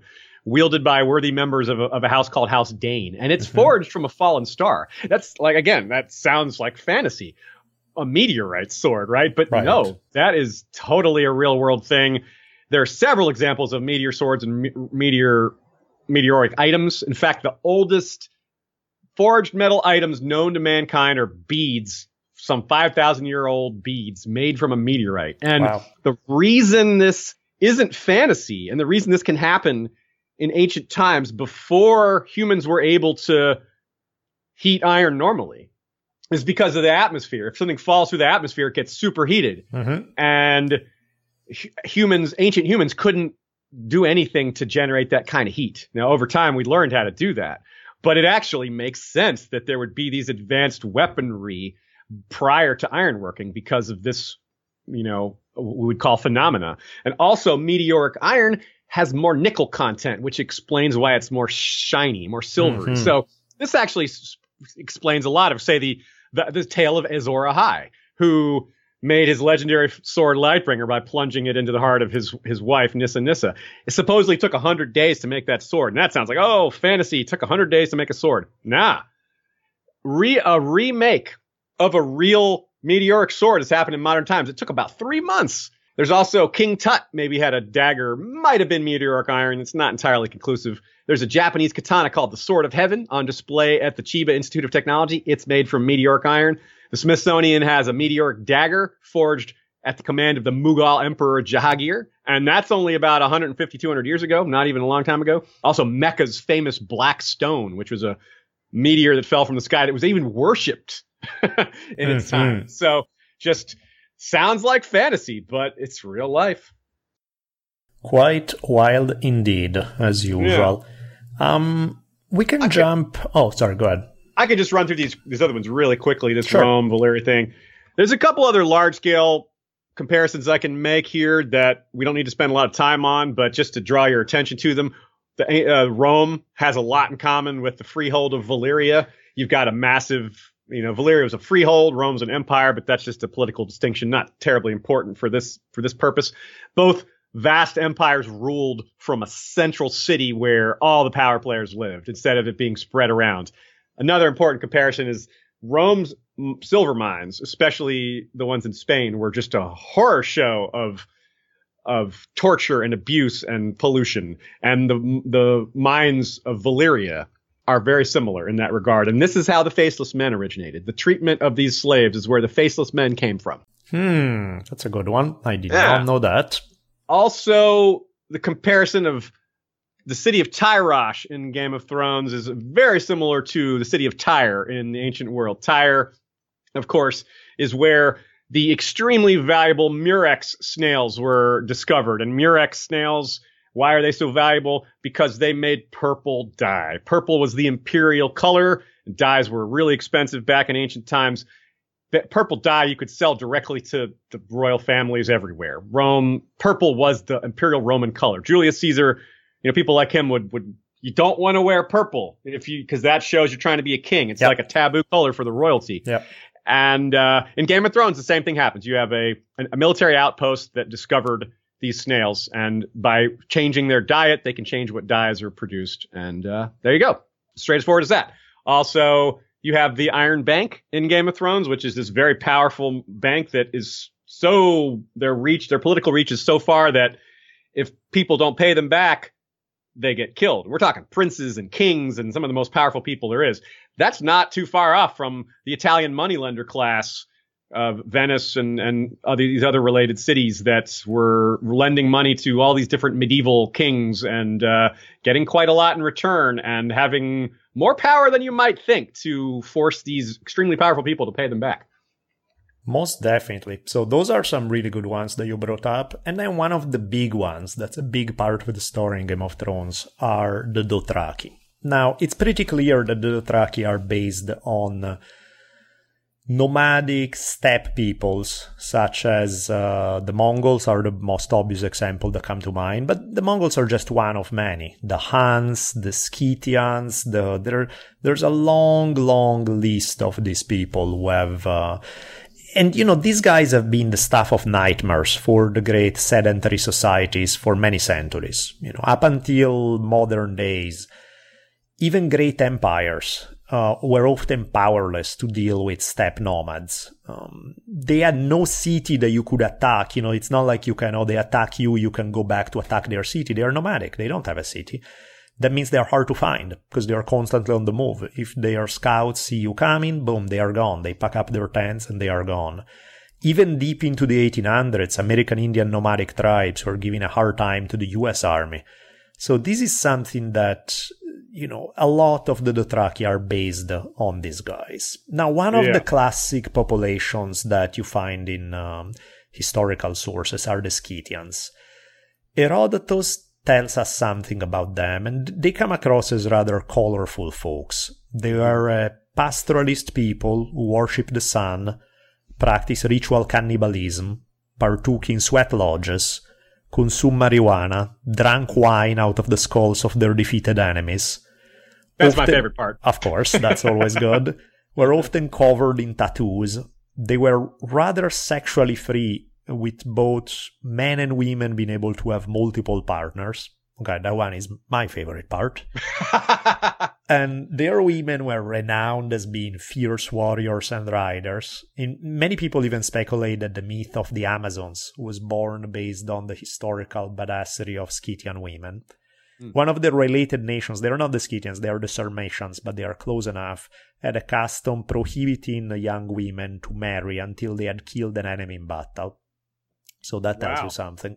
That tells you a lot, yeah. of course, there are the Mongols. You know, you, the whole story of Genghis Khan. You know, taking the Mongols from a tiny tribal society in Mongolia, living in yurts and tending to animals, to uniting all the Mongolian tribes, which will lead to the conquest of a huge chunk of the world. They destroyed two of the most important empires of the times, the Chinese Empire and the Abbasid dynasty, it's estimated that maybe up to 20 million people may have died in the course of uh, Mongolian invasions of parts of Europe, Asia, and the Middle East. You know, they probably would have conquered easily all of Western Europe if it weren't for the fact that after Genghis' death, there were political divisions among them. So there's that quite powerful. Now, one of the differences I've noticed is that whereas uh, for example, the Scythians we mentioned have these very powerful women. The Dothraki in the Game of Thrones narrative are this ultra macho society. You hardly see their women. They are primar- they don't really seem that important. Yeah. Whereas in many of steppe nomadic societies, women were more powerful than they are in Dothraki society. But other than that, I saw a lot of similarities there. Yeah, I totally agree. And it's interesting too because, like you said, there's one place where the comparison kind of doesn't work is how the Mongols progressed. Genghis Khan's origin and the people that came before him really fit well as a parallel. The difference, of course, the Mongols moved on to governing a vast empire, which the Dothraki are nowhere close to being able to do anything like that. But it's interesting to see that when the empire of Valyria fell, is part of what allowed the Dothraki to rise. Mm-hmm. And they, in turn, destroyed several other large civilizations that had exa- existed for a long time in parallel to China and the Abbasids. In uh, in the case of the Thraki, we hear of this nation called Sarnor, who was this very learned people that that uh, ha- lived in cities and were tall and cultured and gone now, all destroyed by the Dothraki. And of course, uh, anybody who's uh, looking to listen more regarding nomadic peoples, you really cannot do better than the series Wrath of the Khans by Dan Carlin as part of Hardcore History. That may be one of my very favorite Dan Carlin podcasts ever. I that agree. series is amazing, so check it out. It's my favorite Oh, sorry, one of my favorite parts of the Wrath of the Khans is, is his breakdown of just how difficult and amazing horse archery is, and that's something yeah. that you can really compare to the, the Dothraki and how they they would time their shot for when all the, the that brief split second where all four of the horse's hoofs are in the air, so that there's no jostling, and you just think yep. about and then thinking about how it's like a Bowflex. Those bows, they're just so powerful. And it's like, wow, you just have a lot of appreciation for their toughness. Yeah, I mean, it's hard enough to shoot a bow when nothing is moving, there's no wind, and you have your feet solidly on the ground, let alone yeah. when you're riding. And those guys had crazy powerful bows. Some people say well over a hundred pound pull which yeah. is insane. But and um, a lot of Game of Thrones fans are wondering, especially in the books, what will happen because in the show we've kind of seen it already, how the Dothraki will handle the armies of Westeros, and you see that it's mostly not so good for the armies of Westeros. They can't handle this. They don't know how to handle these tactics. Yeah. So it's something to look forward to. Is what we'll probably see is the Dothrakis, the the because in in history, whenever knights went up against Mongols the knights got their asses yeah, kicked. Definitely. You know, the Mongols, you do not beat the Mongols in battle. That's just not how it works. yeah, that's true. The, so let's uh, move on. Yeah, let's jump into something else. There's, uh, speaking of the nastiness of the whole Game of Thrones narrative, there's a lot of torture and punishment and executions and all of that. Well, guess what? There's a lot of torture, punishment, and execution in human history as well. This is, yeah, this is one of those things where George R. Martin and other authors, they really don't it's almost that they can't come up with new versions of torture, punishment, and execution. It has all been done. The only way you can add things to it is if you add things that aren't real. Like, well, okay, I'll feed you to my dragon. That can't happen Yeah, in real life. right. But you just have the equivalent of feeding people to dogs. I mean, that's that's basically the same thing. Very much so. There's a great one in Game of Thrones that shows up a lot in history, which is a rather bizarre form of execution execution by molten gold. yeah. That sounds weird because it is. So, uh, want to tell us the Game of Thrones version of this? Yeah, so we have this character named Viserys who is sort of a a character, kind of character we've seen in lots of different stories, not fantasy, just fiction anywhere, and in real life. A, a guy who is just very, very entitled. He thinks that he deserves to have it all, basically. He deserves Mhm. to be king. And this didn't go very well for him because he ended up threatening uh, a powerful warlord's wife who is his own sister. That, this is how, this is Daenerys, of course, we're talking about. And he thought he was going to get himself this big army by marrying his sister to this warlord. That, you, that's not going to work if you insult this warlord and break their traditions and customs and go against all these things that he thinks he's above. Yeah. So you can see how that wouldn't go well. Yeah. Most definitely. So we have this guy. Yeah, that, that guy in Game of Thrones will meet a miserable hand, and but we'll see how. There are quite a few examples in history. Now, I'm just gonna pick on five of them. Uh, Romans are featured in at least three of them. Two of them are possible but not confirmed, whereas one is confirmed.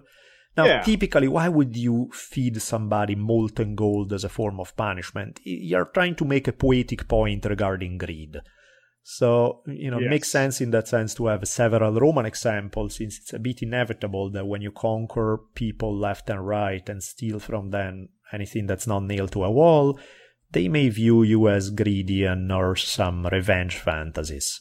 Yeah. What's What's funny is this is a quick anecdote. While we were researching this episode, while we were preparing it, Mhm. History Channel's Vikings had this incident. They had a molten gold incident while we were making this. It was like how perfect. So there you go. Just another example coming up like that. Most definitely. One of them involves a guy who had, had during his time was the richest man in Rome and a member of the first triumvirate along with Julius Caesar and Pompey, that Marcus Licinius Crassus. In 55 before Common Era, he was made consul and given Syria as a province to rule over. Not satisfied with overtaxing the locals for his personal profit, Crassus put in his head the notion that he needed a big military victory. Um, there was um, he was a little weird for him. He was feeling he was suffering from a complex about being the only one of the three men of the triumvirate not to have won a major military victory so you know caesar conquered gaul pompey's military exploits were the stuff of legend and crassus all he had was money but little glory you know Only the most money of all time. yeah, which is nice, but you know, he wanted to be a real man. He's like, uh, I I don't want to be known as the rich man. I want to be known as the tough guy. And We already have the uh, entitlement uh, parallel covered here, clearly. yeah, so he decided he would it would be a good idea for him to go after the Parthian Empire. The problem was that in modern day Turkey, Crassus' forces got crushed by the Parthian ca- by the Parthian cavalry. And, uh, you know, the cavalry rightfully refused to engage the Roman infantry and instead they stayed far away and picked them apart with their powerful bows. Not unlike the Dothraki and Mongols. Exactly. Would. Yeah. Very similar story. Crassus' son was killed in the action here, and shortly thereafter Crassus too. His said was separated from the rest of his body, and legend has it that the Parthians poured molten gold in his mouth as a joke regarding his greed. Now, before you feel bad for this guy, remember that he had ordered the crucifixion of 6,000 people following his victory over Spartacus' forces. That's in episode 1 and 2 of History on Fire. Actually, episode 2 of History on Fire. yeah, good one. And another thing that he used to do, he used to set people's houses on fire in order to buy them at a discount while the fire was burning. So, you know, that's not, ex- if anybody deserved to have molten gold poured down their mouth, probably Marcus Licinius Crassus is a good uh, candidate. Yeah. Other Roman example is the Emperor Valerian, who became emperor in 253. Also, this is a case in which Romans were losing territory to the Persians, and so Valerian decided to lead a campaign to regain some land in the Middle East, and things really didn't work out for him. He was defeated in battle in the year 260. He called to negotiate a truce with the Persian uh, king of kings Shapur. Shapur, however, was not a big believer in the old fashioned concepts such as honor in truces, so he promptly betrayed the truce and captured Valerian. The sources here wildly disagree on what happened next, from the more malevolent version to, you know, there are all sorts of possibilities. One of the sinister ones is that Shapur eventually got tired of humiliating him prisoner at every occasion, and he had molten gold poured down his throat. Hmm. So, maybe. There's uh, a whole other story involving a guy, uh, Manius Aquilius. This goes back a few centuries prior to Valerian time. This was in 89 before Common Era, at a time when Rome was preoccupied with the social war against some of their Italian allies. What happened here is the beginning of the Mithridatic Wars, featuring Mithridates VI of the King of Pontus. Who is one of the most fascinating enemies Rome has fought against in their very long history. Really interesting guy. I highly recommend looking into him. There's uh, Dan Carlin speak about him quite a bit in the in the, the Fall of the Roman Republic series. It's very yes. interesting. So there's um, this the Roman historian Appian relates that Manius Aquilius, as head of a Roman commission to Asia and former consul some 13 years prior, he went and ordered that a couple of kings, the kings of Cappadocia and Bithynia, were to be restored. Um, the what had happened was that Mithridates had uh, kind of taken over their territory. Now they were restored, but then it was suggested that their debt to Rome could be repaid if uh, Mithridates' own kingdom was invaded and plundered. It's like, okay, well, we restored you, that's nice, but you guys owe us now. so Nicomedes IV of Bithynia did so kind of reluctantly because, you know, he had agreed to pay a lot of money to the generals and ambassadors who would restore him to power. Now he owed them money, so, you know, we got to do what we got to do. This turns out to be a horrible miscalculation on the part of Aquilius, and that starts the First Mithridatic War. Mithridates not only did retake Cappadocia and Bithynia, defeating Nicomedes, but in the process of doing that, he gets his hands on good old Aquilius, who quickly finds out, well, you guys are beginning to see a pattern, right? You know what's happening. You are guessing that Mithridates is going to pour molten gold down his throat? Well, you guess correctly. That's exactly what happens. And again, this is supposedly about Mithridates using this kind of punishment as an ironic way of condemning the Romans for their greed. So here is a Mongol story involving a, na- a man named. Uh, you have a guess on the guy's how to pronounce the guy's name? Inal Inalchuk. I like your guess. That's good. he was a governor in a province in the Khwarezmian Empire in the early 30th century, 13th century, I meant. And the tale goes like this that one day in the 1200s, a Mongolian trade caravan shows up into his province, and these were including an ambassador of Genghis Khan. This governor has the bad idea of accusing them of being Mongolian spies, which they may have been. You know, there's very possible, but there's also the possibility that the governor got greedy and he decided that if I accuse all the members of these caravans to be spies, then I can take over all their goods, that's a lot of money, and I get happily rich, even richer than I am. That's at least the way the, the Mongols will tell the story. Is uh, this guy did it out of greed? As insane as it is to go up against Genghis Khan like that, it is possible. yeah, th- that was not a good idea. And uh, he, worse than stealing the stuff, he executed every member of this caravan. Ooh. Only one guy escaped the massacre to report back to Genghis Khan. And Genghis Khan, in all fairness, you know, he has a reputation rightfully earned for being a really vicious conqueror. But in this case, he responded in a rather mellow kind of way. Rather than being completely mad about, hey, you killed some 400 of my people or something, he said, hey, what was that about? You know, he sent an ambassador. Um, he actually sent three ambassadors back to the Sultan, the I guess the guy above the governor, demanding that the governor be punished. Say, hey, you know, I'm not going to take matters into my own hands, but this is one of your own bureaucrats handling this. And, and the Sultan Mohammed responded by beheading the Muslim ambassador. They were out of the three ambassadors, one of them was Muslim. Chop off the head of the Muslim one and shaved the beards of these two Mongol companions, which was a big insult in Mongolian culture. Yeah, it's very clear that they're just looking down on them. This is very much a you're just these you know backward steppe people you know? I think that's a big part of it and that's that's a very much a theme in game of thrones too. Yeah and they thought that partially because part of their land was there was a big desert they would, they would the mongols would have to cross to get here. They thought maybe they wouldn't be able to except that one day genghis khan and this man show up at their doorstep this is the oh damn moment when the the Sultan realized maybe he should have had a more diplomatic approach. So, long story short, the Mongols will wreck the Khwarezmian Empire, will get their ha- hands on the very governor that has started the whole thing, and guess what they do? Yes, you guessed it. They start melting some gold and put it down his throat. And this all lines up with accusing him of greed. Yep. Right? They just said you just couldn't help yourself, and this is your punishment. And last but not least, there's an episode from the very end of the 1500s in Ecuador, where same story basically. Here we have a Spanish governor who has been cheating some of the local natives in the gold trade. So some of the Jivaro natives raided the settlement, captured the governor, melted gold, force fed him. Boom, there you go.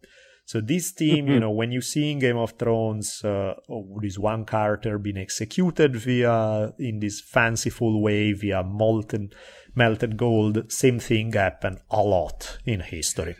Yeah. What's neat too is that it's um, gold makes sense. It's, it's just as a, as a material, it just makes sense for this too. Not just because of the symbolism, but because it does melt easily. You know, it's it's uh it's soft. Gold is heavy and soft. It's, it's, it's part of why it's made into so many pieces of jewelry because it's kind of easy to do that with. So yeah, it's such a it fits in so well. Precisely.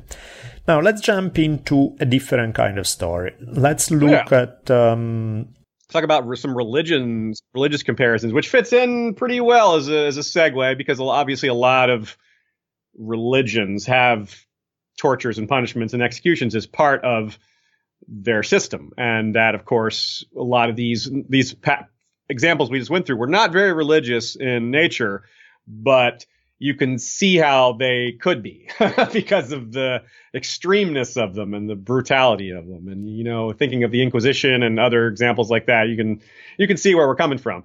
But we have a couple of specific examples that are close to Game of Thrones, in particular the High Sparrow and Cersei's Walk.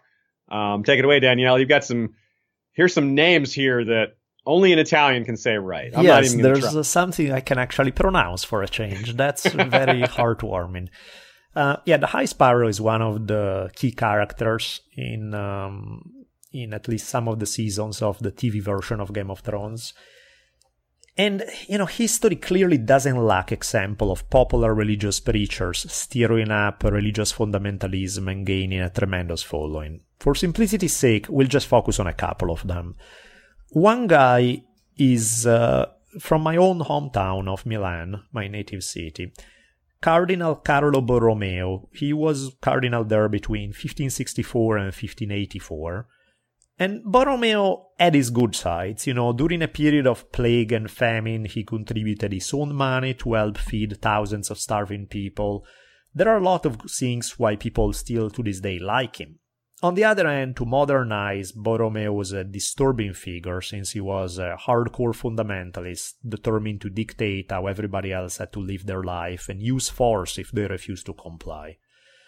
So even some of his contemporaries didn't like him very much at that. So this is where the similarity with the High Sparrow being both a very popular figure among some people in the world of Westeros while being highly unpopular with others come in. Much like the High Sparrow in Game of Thrones, Borromeo had his own, what he referred to as famiglia armata, literally armed family, which was essentially his own private army of religious fanatics out to impose their brand of morality on anyone else. Author Andrew Graham Dixon said the following Borromeo saw sinfulness everywhere and envisaged his priest as an army of spiritual stormtroopers. Mm. He did this thing to separate men and women in church, otherwise they would look at each other, which was the first type of sin. Like most religious fundamentalists, he was pretty harsh regarding how women were, are, are dressed, going to hmm. church, mm. all of this kind of stuff. That certainly comes up in Game of Thrones as well. And just also to jump in, I'll say that the um, concept of his own private army, as you said, is there in the show. Yep. In the books, they give it a name. They're called the Warrior's Sons. The warrior is one of the aspects of God mm-hmm. in their belief system. So it's uh, it all fits very nicely. And speaking of fit very nicely with it, also Borromeo very much believed the idea that penance was the key to salvation. You have to confess ah. your sin and repent, which is yes, literally exactly what the High Sparrow and Game of Thrones does. Yes there's um, he was very intense in this process. He ordered these confessors to interrogate people regarding their knowledge, not only of their own sins, but other people's sins. Do, is any of them reading prohibited books? And you know, his list of prohibited books also includes some of the best Italian literature that there is out there, from Petrarca, Ariosto, Machiavelli, Boccaccio, you name it. And if his confessors decide not to question people about heresy, they, they would be excommunicated. So hmm. Borromeo mm. was really ruling with an iron hand, and he wanted to turn Milan into a religious police state, basically. He even went so far as prohibiting most of the festivities that characterize uh, life in Milan at the time. Carnival, need to go. Jousting, need to go. Plays, dances, all of that stuff. And whatever people of Milan enjoyed had to go because it could lead to sin. So, you know, eventually Rome and Spain, which ruled over this area, had to intervene because too many people were upset and otherwise there would be popular uprisings. So Borromeo mm. had to backtrack a little bit. But Borromeo was constantly involved in this weird relationship with the Spanish ruler of the city, since in some cases, in order to get what he wanted, he would threaten to excommunicate them in other and, again that's very much a parallel with game of thrones right? Where we see the same dynamics where cersei thinks she can use the sparrow and then find out that the sparrow is emerging as a powerful political figure of his own. And that you know that leads to a lot of the narrative in that part of the game of thrones story. Yeah and it's interesting. Of course this is a very specific thing. That Cersei's walk of shame, as we're as about to describe. But in general, this byplay, this back and forth between the church and the state, is is also one of the major things that's in play here. And of course, we all know that's a real thing that's happened in um, huge numbers of countries and nations across history. Of course, perhaps most relevant to a lot of us, um, as far as the most popular example of this, is the the back and forth between the Catholics and the Protestants and the division of uh, Henry VI battles with the church and Henry I's battles with the church and all these different examples of, well, I want church people to, to be uh, under the same law codes. And the church like no we punish our own people separately. So it's it's very much a power game back yep. and forth. And of course that's also at the core of game of thrones. So it's a good place to point out that game of thrones is built on what history has taught us, in addition to all these fantasy elements. Yeah. Um, so let's talk about the Walk of Shame. In Game of Thrones, Cersei's punishment, she's the queen and she is forced to walk naked through the streets, which let me, is. Let me throw in one super quick thing. And oh, sure. I'll just throw it as a minor hint and then we jump into the Walk of Shame. Okay. There's a, speaking of the High Sparrow, there's another guy who may fit the example of the High Sparrow even better than Borromeo. It's a guy named Girolamo Savonarola. I'm not gonna go into too many details. First, because we're gonna go into the Walk of Shame, but also I wasn't planning to anyway, because I actually want to do an episode about his life. So I will cover, I don't wanna give too many spoilers right now. But let's just say that the parallels between him and High Sparrow are so uncanny that I really think that he was the model for the High Sparrow in Game of Thrones. He, um, yeah, I'll, I'll, I'll just throw out the reference and we'll jump into it because I cool. really think it's dead on. All right. So basically, the idea of a walk of shame like this is to destroy the myth of power. You know, a lot of what uh, what we believe power lies. That's a it's a riddle asked by the character Varys in Game of Thrones. He says, "Why does power reside where we think it is?" It's a riddle about power. He asks, "If three different powerful men order someone to do something, who do they listen to and mm-hmm. why?" And in this is in this case, a person who is in a society like this, or really in any society, if you're someone that is revered and thought of as powerful and having a lot of authority, seeing them naked with all their wrinkles and you know maybe a little chubbiness here and there and all their just their flaws exposed and the shame and the indignity of of walking through the streets and being insulted and having food thrown at you. It's really hard to look at a person like that afterwards and, and fear them and to think, yep. consider their authority. It, psychologically, it mm-hmm. just, it destroys that. So it's, it's different than execution because of course that person's authority is gone when they're executed also, but it, it's a, it's, um, more of a way to punish them while they're still alive. You know, it's just, execution is just so simple. Right. So, yeah, this is not so much about killing. This is about reducing the authority, the kind of embarrassing, and that's why the walk of shame, right? It's the idea of yeah. instilling a sense of shame associated with this person to make sure that they will not be able to uh, be taken seriously afterwards. Now, that really doesn't work in Game of Thrones because despite the walk of shame, Cersei will emerge even more powerful than before but that is at least the, the stated goal of the walk of shame. Want to give uh, real quick an example of uh, like where does it come from in history? Oh yeah, um, we have a great example, and that George specifically cited himself, which is Jane Shore. Mm-hmm. She was a mistress of King Edward IV. Uh, Edward IV is Edward the Longshanks is the one betrayed in Braveheart. Uh, yep. Somewhat, you know, not entirely accurately, but the gist of it's there. He was a real piece of work, that guy, but also smart and, and powerful. She did her penance in 1483. Mm-hmm. Uh, after Edward died, his bro- brother Richard III was someone uh, she conspired against. So he took the throne, and he didn't like her for that, for what she had done to try to stop him from rising to power. So he had her arrested and, of course, had her do this walk of penance. Commonly, this kind of punishment was reserved for what, what they called harlotry, which is basically prostitution. Mm-hmm. Because, of course, in these days, prostitution, prostitution was very frowned upon. Um, and it was punished thusly. So you can also see why, since a lot of sex workers back then were treated really poorly, having a person of power given the punishment reserved for this lower walks of society, you can see why that would really undercut her authority and be, be a real punishment for someone who's proud. And this is reflected in Game of Thrones as well, as Tywin Lannister had his father's mistress march through the streets the very same way, which is kind of a, you know, uh, supposed to be a bit of it coming back to bite him, you know, because his daughter ends up doing the walk. Of course, he's not alive to see it, but it's still sort of poetic. Yeah, there's some foreshadowing there for sure. So, yes, that's for the Walk of Shame, rather powerful moment in the Game of Thrones narrative.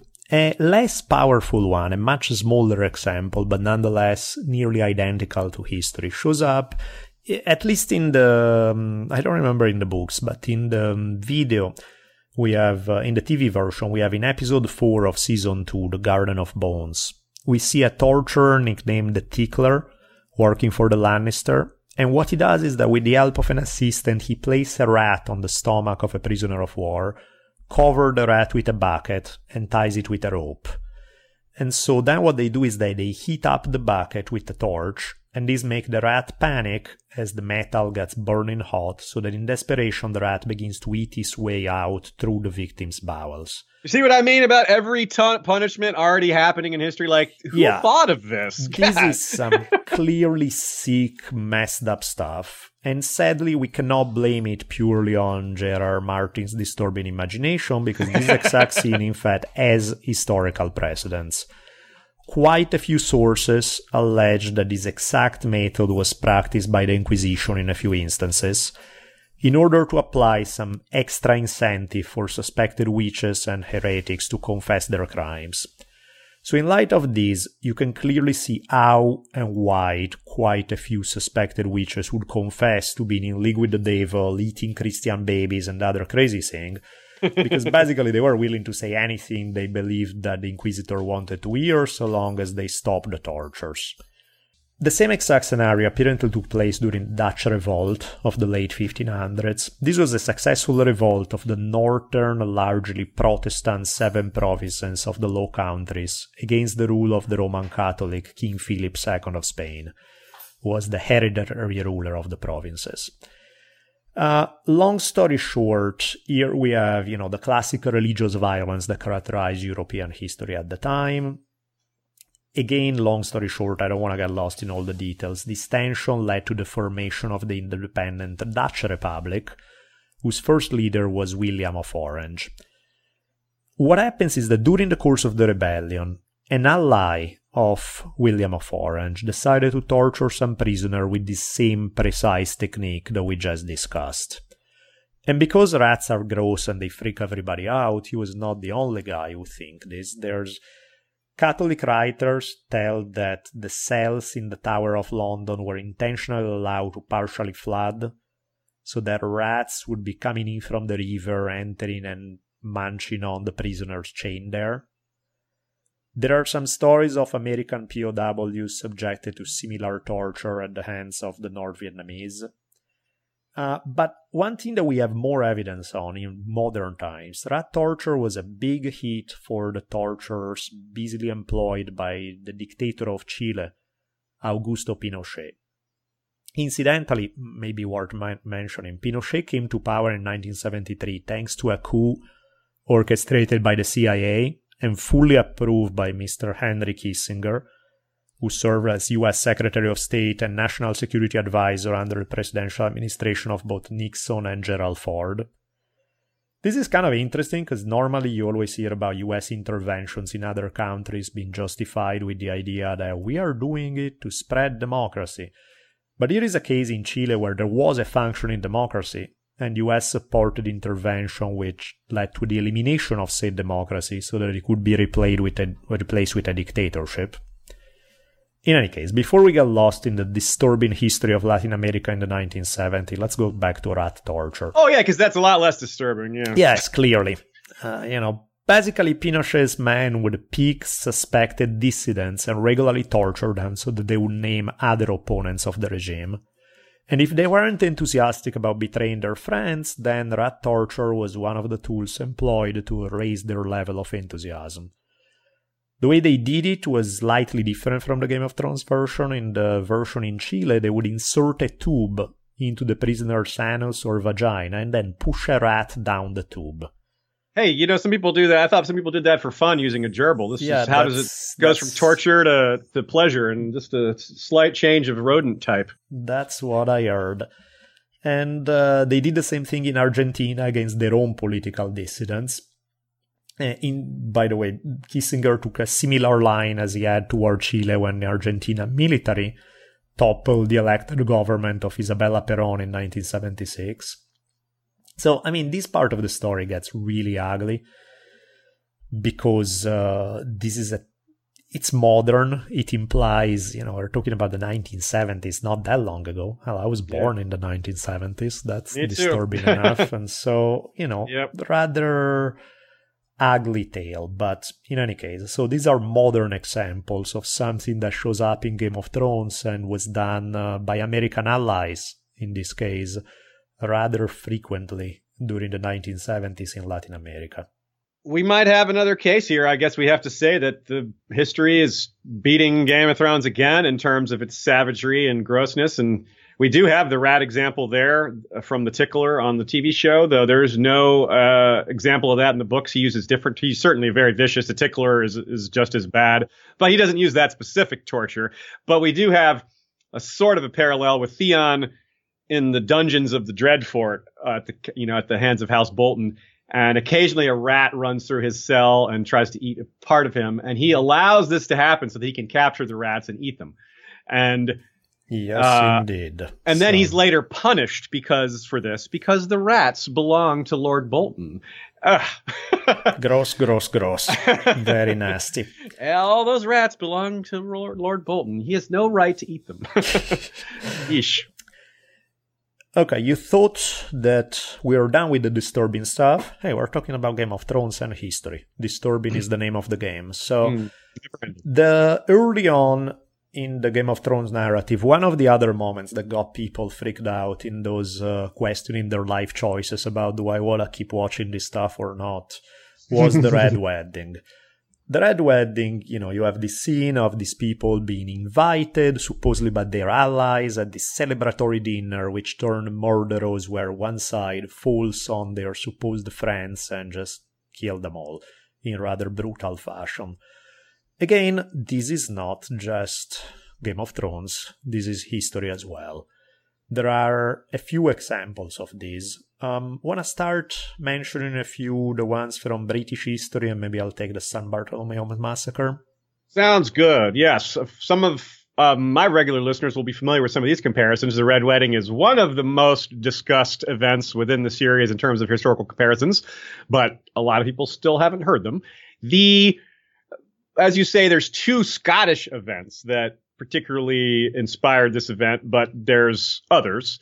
But the Scottish ones maybe are the ones most people are most familiar with. The Black Dinner is one of them, and of course the name is very familiar in that term in that sense. This is around 1440, and we have 10 year old King James II. Of course, this is a familiar situation from Game of Thrones fans who know that 10 year old kings don't have a lot of power and they're usually ruled by their advisors.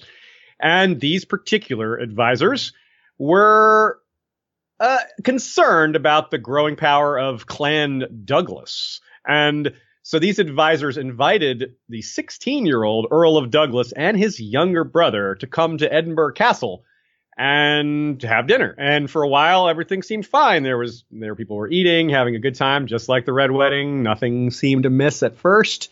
But then the end of the dinner, somehow a severed head of a bull, which is the bull was the symbol of Clan Douglas. So that's rather symbolic, isn't it?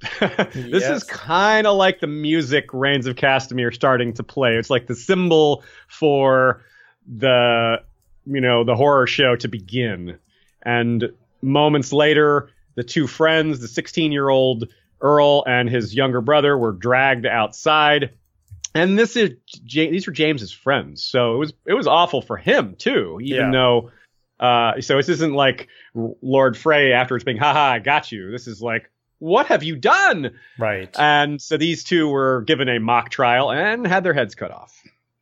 But the other similar one is we have a Captain Robert Campbell. This is the Glencoe massacre. He and 120 of his men were given hospitality at Clan MacDonald's castle. Now, hospitality guest right is a very important concept in the world of Game of Thrones. It's a huge taboo to break guest right. It's as bad as treason or killing your own family members. It's it's it's as bad as it gets as far as taboos in Westeros. And this is where we see another Red Wedding parallel because one of the things that's important in the Red Wedding is it's not just the slaughter of the northern nobles and the northern king who are at war with the south in Westeros. It's most of their army too.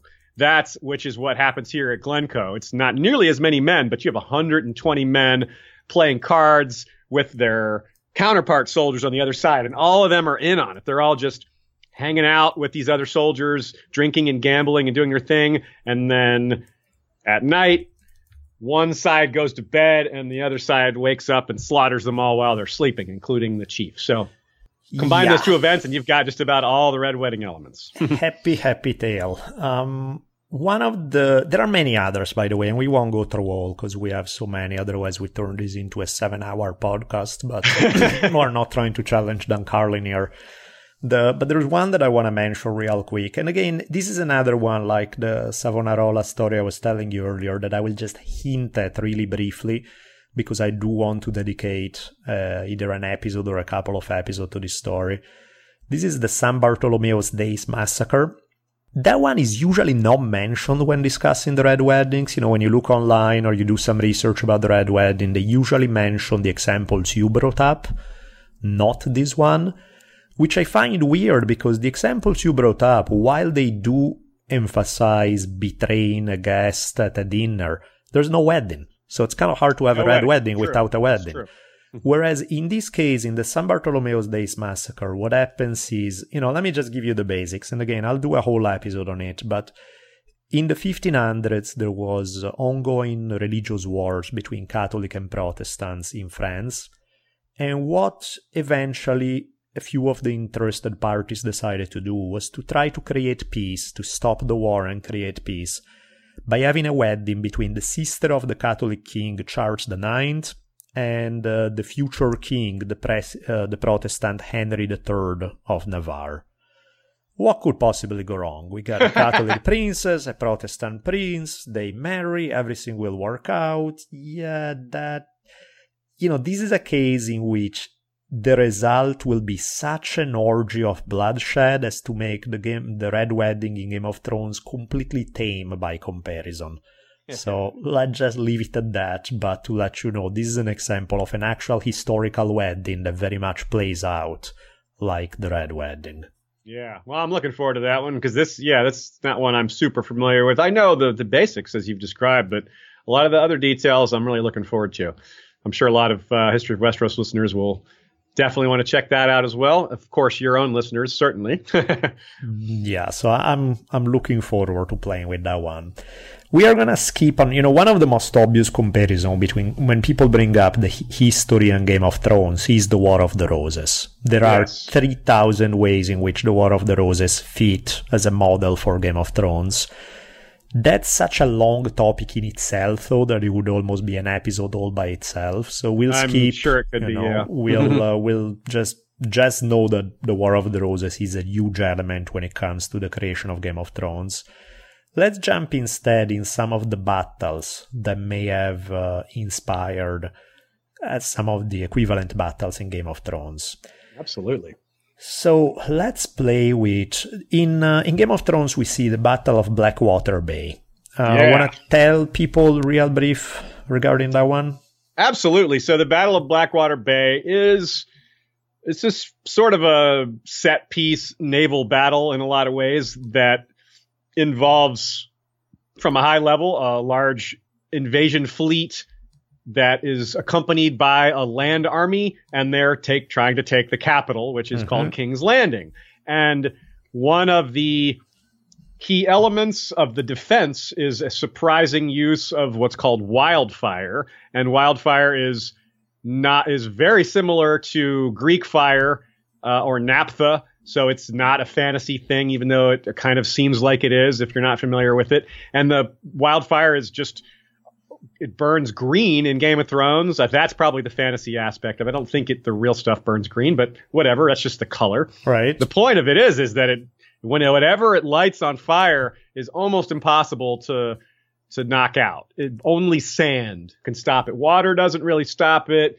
It can consume metal and leather and just any just about anything given enough time. And it's used in some interesting real world naval battles that have a lot of similarities to the Battle of Blackwater Bay. And uh, Daniele is going to tell us about this first one here. Multiple sieges of Constantinople, in fact, uh, fit this this model really well. Yeah, there were two of them, one in the 600s and one in 717 Common Era. Now, the key participants in the story on one end, we have the Byzantine Empire, which is what survived from the Roman Empire after the West suffered a series of invasions and, for all intents and purposes, stopped being an empire and turned into a bunch of separate kingdoms. The Byzantine Empire, on the other hand, also known as the Eastern Roman Empire, survived the problems that crippled the West between the 3rd and the 5th century and lasted many centuries afterwards. Their capital was Constantinople, also known as Byzantium, also known as the modern day city of Istanbul in Turkey. Uh, on the other side, if the Byzantine are one of the characters in our story, the other side we have uh, the Umayyad Caliphate. The Umayyads were one of the early uber powerful Muslim caliphates that emerged after the first Muslim civil war, and they had their base of operation in Syria. But they quickly created a large empire that would include the Arabian Peninsula, much of the Middle East, North Africa, and even push into Spain. So from very, very early on, they had their eyes on the Eastern Roman Empire. Some of the key regions that the Umayyad came to control, such as Syria and Egypt, were taken away from the Byzantines. But, um, you know, even before the Umayyad Caliphate had come into existence, Muslim forces had uh, beaten the Byzantines in a naval battle, and once the Umayyads emerged as an independent power, they made it clear that they wanted to completely vanish the Eastern Roman Empire and conquer it all. So they started attacking their possession in Africa, Sicily, and a few other places. Uh, long story short, I'll cut some of these details, but when in the 600s they tried to make their move against uh, Constantinople itself, the um, the Byzantines responded by using a devastating new weapon that would become known as Greek fire. Supposedly was invented by a Christian refugee from Syria, and uh, much like the Game of Thrones wildfire, the Greek fire burned even in water, with the exact same result. Incidentally, no one knows exactly how Greek fire was made. You know, as you may imagine, the creation of the formula for Greek fire was a state secret under pain of death. So there's a lot of speculation and debate regarding how exactly they did it, probably with sulfur, possibly naphtha, pine resin, there are all sorts of theories regarding it. But whatever be the case, it allowed to crush the Umayyads' attempt at invading. And uh, the Umayyads were not to be they didn't take no lightly, so they tried again in 1717. Let me jump in just for a second to say, just like Greek fire being a state secret, Yep. So is wildfire. The the order of the alchemists in Game of Thrones are responsible for making it. They they revere it. They call it the substance, and they are both they very carefully guard the secret of it. In fact, don't even allow some members of their order to work directly with it. You have to like rise up with the ranks to learn these secrets or even to touch it or well not directly touch it. No one touches it yeah directly. that's I mean, a bad touch, idea. Yeah touching things that are in it. Metaphorically speaking touch it yeah, or touching things that it is in rather. But yeah same thing. Yeah. Anyway so there's a second siege of byzantium as well where this stuff comes up again huh? Yeah and basically it's a carbon copy of the first one. We know we have again a powerful invading navy that gets stopped precisely through the use of greek fire now, this is a case where I really think that I don't remember seeing an interview with George uh, R. R. Martin saying that that's where he got the idea, but it seems pretty obvious that this is not a coincidence that this is uh, you know there are cases where it's like huh maybe he saw this and he was inspired other cases where it seems so obvious i think this is one of the obvious ones i agree it's it's it's almost impossible for him not to be aware of these things given how much he's a student of history himself so yeah even if he didn't specifically try to make this parallel it might be a subconscious one or just yeah, just borrowed a few things. Who knows? But I agree that it has to be part of his his thinking. Yeah, because for example, the use of fire. There was an episode of History on Fire where I did uh, the Pirate Queen episode, where I tell the story of Ching Shih, who in the early 1800s she herself used uh, fire boats. You know, mm-hmm. these boats set on fire by her enemies, curiously enough, to send against her, but she's able to turn them around and use them against their enemies, setting their fleet on fire. You know, that could be one of the stories where you say, huh, maybe Martin was inspired by this, but that one, the parallels are a little thinner. The one with the siege of Constantinople is so obvious that I don't think it's, um, I don't think it's a case of maybe. I think that's pretty definite. In any yeah. case, yeah, if you want to hear more about the Pirate Queen and their use of fire boats. There's uh, one episode of History on Fire dedicated all yeah, to that. It's a really good episode. And just to make this parallel more clear, in case it wasn't in the Game of Thrones, what happens is you have some ships that are just sitting there, and the defend when the attackers come up on them, they're wondering what why they there's just these few ships there, and as they get closer, they realize there's no one on those ships. There's just dummies, straw dummies made to look like crew, and then the fireboats are ignited. So it's very similar. The the tactic is slightly different, but it's the same, every, very much the same concept where it's a decoy ship meant to light on fire and spread to the attacking ships. And, and yeah. Yes, indeed. So I think we could probably go on and on because there's so much that we uncovered in doing this research. What we thought would be a quick, simple thing turned out to be this monster. we skipped so many things. yeah, I mean, we just skipped the entire War of the Roses, which is the probably most obvious parallel to Game of Thrones, just because it's so long. So yeah, I think lesson number one, as you hinted at multiple times, is that as nasty as Game of Thrones get, real history is as nasty or nastier a lot of the time, where there really is nothing that came from uh, Martin's fantasy that yeah, you don't find a parallel to some degree in history. I want to kind of repeat something I said early on, which is that it's not that George R. R. Martin is deciding to make things more vicious. It's that he's just not holding back like other authors might. Yeah. He's he's trying to paint a realistic picture. He's not trying to make things more vicious, more evil, more cruel. He's just trying to say this is how it is. This is this is realistic as bad as it is, as awful as it is. This is human nature. In war, awful things happen. There's nothing nice about it. You know, there's awful things happen. People get tortured, people get raped, people get burned, people starve this is it's awful, but it's realistic, and that's just how it is. We're all lucky that we don't have to deal with these things ourselves. Yes, he clearly has a particular taste for putting the focus on those aspects of history. Because, you know, occasionally a few minutes go by in history without people torturing each other. So that's, you know, occasionally yeah. some nice things also happen.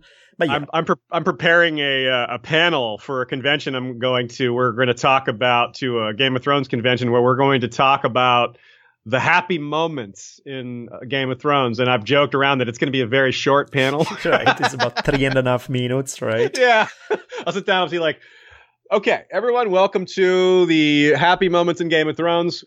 Uh, there are none. Uh, see you guys later. Yeah, basically that's how it works. no, I'm exaggerating, but it's fun. It's it's there's not a lot. yeah. Cool, man. Well, that was fun. We got to fun, do a yeah. quick run through, actually not quick at all, a long run through the uh, historical examples and relating to Game of Thrones. So this was an experiment. We had fun doing it. You know, we wanted to do a cooperative things like this where we jump around. Hope you guys had as much fun listening as we had uh, researching this stuff and recording it. Absolutely. Anything else you want to throw out there? Yeah, certainly. Um, also to echo what I said at the beginning, um, if you all listening have examples that you think we should cover and some other time, maybe individually, maybe we'll collaborate again. You never know. Um, definitely send them our way, either to either of our shows um, or both. And maybe things that we missed or maybe something we got wrong here. That's always possible. You know, you can't get everything right. But yeah, I, like Daniele, I want to echo his thoughts and say I hope you all enjoyed how much fun this was. Um, you know, you can tell through our enthusiasm of telling these stories that we very much enjoy it. And I hope you find it illuminating and allows you to think more about the way fiction and George R. R. Martin constructs his works and the way a lot of um, other authors and uh, things work out. And comparing history to these things is really fun and uh, really illuminating and really interesting. So this was great. Um, I'm happy we did it, and uh, I hope you all enjoy it. Actually, I think if you want to tell uh, how we got things wrong or things we could have got right, those to Aziz. He loves how we got things wrong. For me, just nothing but just ridiculous praise and checks. That's more my style. So, you know, if you, but that's what have we done? that's my quick note. Cool. Having said that, you guys have a wonderful day. Yep. See you next time, Valar Rereadus. You heard me mention a convention near the end of the episode there, and I want to clarify that's Ice and Fire Con. All of Ashea, Sean, and I will be there. Ice and Fire Con 2018, probably Ice and Fire Con 2019 and beyond if you're listening to this much later than the record date of this episode. If you are going to join us, and we hope you do, go to the website iceandfirecon.com and use the code HISTORY to get $5 off your tickets. As always, there's a lot of people to thank for this episode. In particular, I want to thank all of you for listening. We always thank you for listening, but in this case, you have the option of listening on the History on Fire feed or the History of Westeros feed because this episode appeared on both. And if you're hearing this, well, clearly you chose to listen to us, so thanks for that. Also, thanks to Daniele Bolelli for this episode. It was his idea, and I had a lot of fun making it, and we hopefully will do another one sometime in the future. So, definitely great thanks to him. Thanks, as always, to Ashea for the production and so much behind the scenes work. Ashea is the best, as you know. Thanks to Michael Klarfeld for the video intro and our lovely maps. Thanks to Jesse Kowal and Joey Townsend for the outro and intro music, respectively. Thanks to Liat Rubenfeld, who sent us an email including a lot of historical connections for Game of Thrones. There were so many, as we already know from our own research, there were so many, but with his additions added in, there were really too many, so hopefully we'll get to some of those in the future. And as always, we close out with thanks to our patrons, who are the main reason this show is able to exist. The mysterious BR, Hand of the King, Lady Suzanne Sinistral, the learned, holder of the left handed Valyrian shears called Penance and Hand of the Beard. Lord Jim the Fortuitous of Wars and Politics of Ice and Fire blog and Warden of the West and podcaster at the Two Wage War podcast. Excellent stuff. Lord George Stormsville the Cunning is Lord of the Chiliad and Warden of the East. Kabeth the Unfrozen is Lord of the Bricks and Castle Crimson Light, Defender of the Old Gods and Warden of the North. Lady Kelly McMath of Covington is Lady of the Villa Hills and Crescent Springs, Warden of the South. Lord James Tuttle is King of the Stepstones and the Narrow Sea, commander of the Royal Fleet, consisting of the Narrow Fleet, led by flagship Caraxes, and the Bloodstone Fleet, led by flagship Prince Daemon. Charlotte Oster is Corsair Queen of the Western Shivering Sea, commander of the Briny Fleet, whose flagship is the barnacle encrusted Violet Hulled Mercenaria. She carries the nacre inlaid shucking blade, Crasslover. Both Lord James Tuttle and Charlotte Oster are students of history. It is part of why they have risen so high. Our small council includes Lord James Inkblade, the Scholar Knight, Master of Whisperers. Grand Maester Saria of the Barrows is Cinder of the Citadel. Lord Robert Jacobs is Master of Coin. Rosie the Clever is Master of Laws. Lady Direliz of Castle Naki is the Alpha Patron. Lord Dan of the Red Mountains and Castle Great Bell is Breaker of the Second Stone. Lord Skip of the Veld is Lord of Castle Ganges. Gregor the Toasty is Lord of the Breadfort. Alicia Everlasting of the Greenblood is Lady of Desert Rose. Lord Ryan of Castle Stonegate is Guardian of the Rocky Mountain Pass. Lord Garin de Haviland of Devil's Hand Keep. Ashlyn Winter is the Hawk's Eye and Lady of Castle Skyfall. Lady Mikkel of Moonacre is leader of the Weirwood Protectorate Alliance. The Lord of the Halls of Castle Hillcrest is wielder of the Valyrian steel machete Everglazed. Lord Alistair Whitaker is Lord of the Dawnhold. Lord Bemmy Snugglebunny is guardian of the hidden Hundred Acre Weirwood, dual wielding Glorious Morning and Little Light Wise. I'm finally getting good at saying that. Brian the Defender is Lord of the Spearfort and the Freelands, last scion of Clan McCulloch, strength and courage. The Bastard of Wolfswood is first forester of the Old Gods, sworn to House Ironwerewood. Listen for the silence. Connor the Dungeon Master is Lord of Catamount Keep and Guardian of the Smoky Mountain Pass. Lady Baelish is Dark Widow of Harrenhal. Lord Sidney Jesse is the Fallborn, Lord of Blue Spring, and Nevessa the Twin Hearted is a suspected skin changer and holder of Castle Carahelm. Our King's Justice is Sir Troy the Steady, wielder of the Valyrian steel blade Fate. Lady Jane of House Celtigar is Emerald of the Evening, wielder of the Valyrian steel Arakh Painkiller, mistress of sea eagles and mistress of ships. Lady Mai Emerald Eyes is voice of House Swan, mistress of whisperers. Elia of Upstate is master of coin. Grand Maester M. Elizabeth is middle daughter of Lyanna Mormont, first lady to forge both the silver and Valyrian steel links.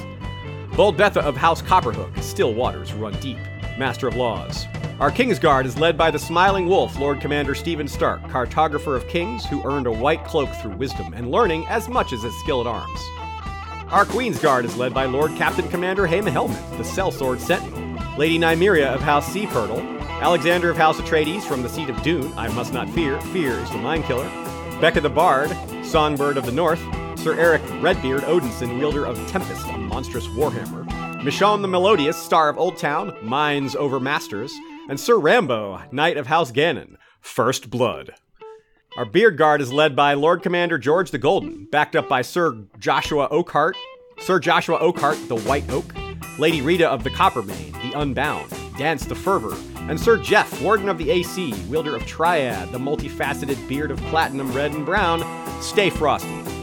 And last but not least, the history of Westeros Night's Watch, led by Lord Commander Daenerys Flint of the Night Fort, avenging the memory of brave Dany. First Ranger Fabian Flowers, the bastard of Greenshield, First Builder Patch Pace, First Builder Patchface of Motley Wisdom, First Steward Sir Jurion of the Torrentine, called Pale Thanks to everybody else. Thanks for all the unnamed patrons. There's a lot of you, and it's wonderful that you're helping us do this. We will have another episode out soon. Bloodraven should be up next, followed by House Manderly, but as always, we'll see. And until next time, Valar Rereadus.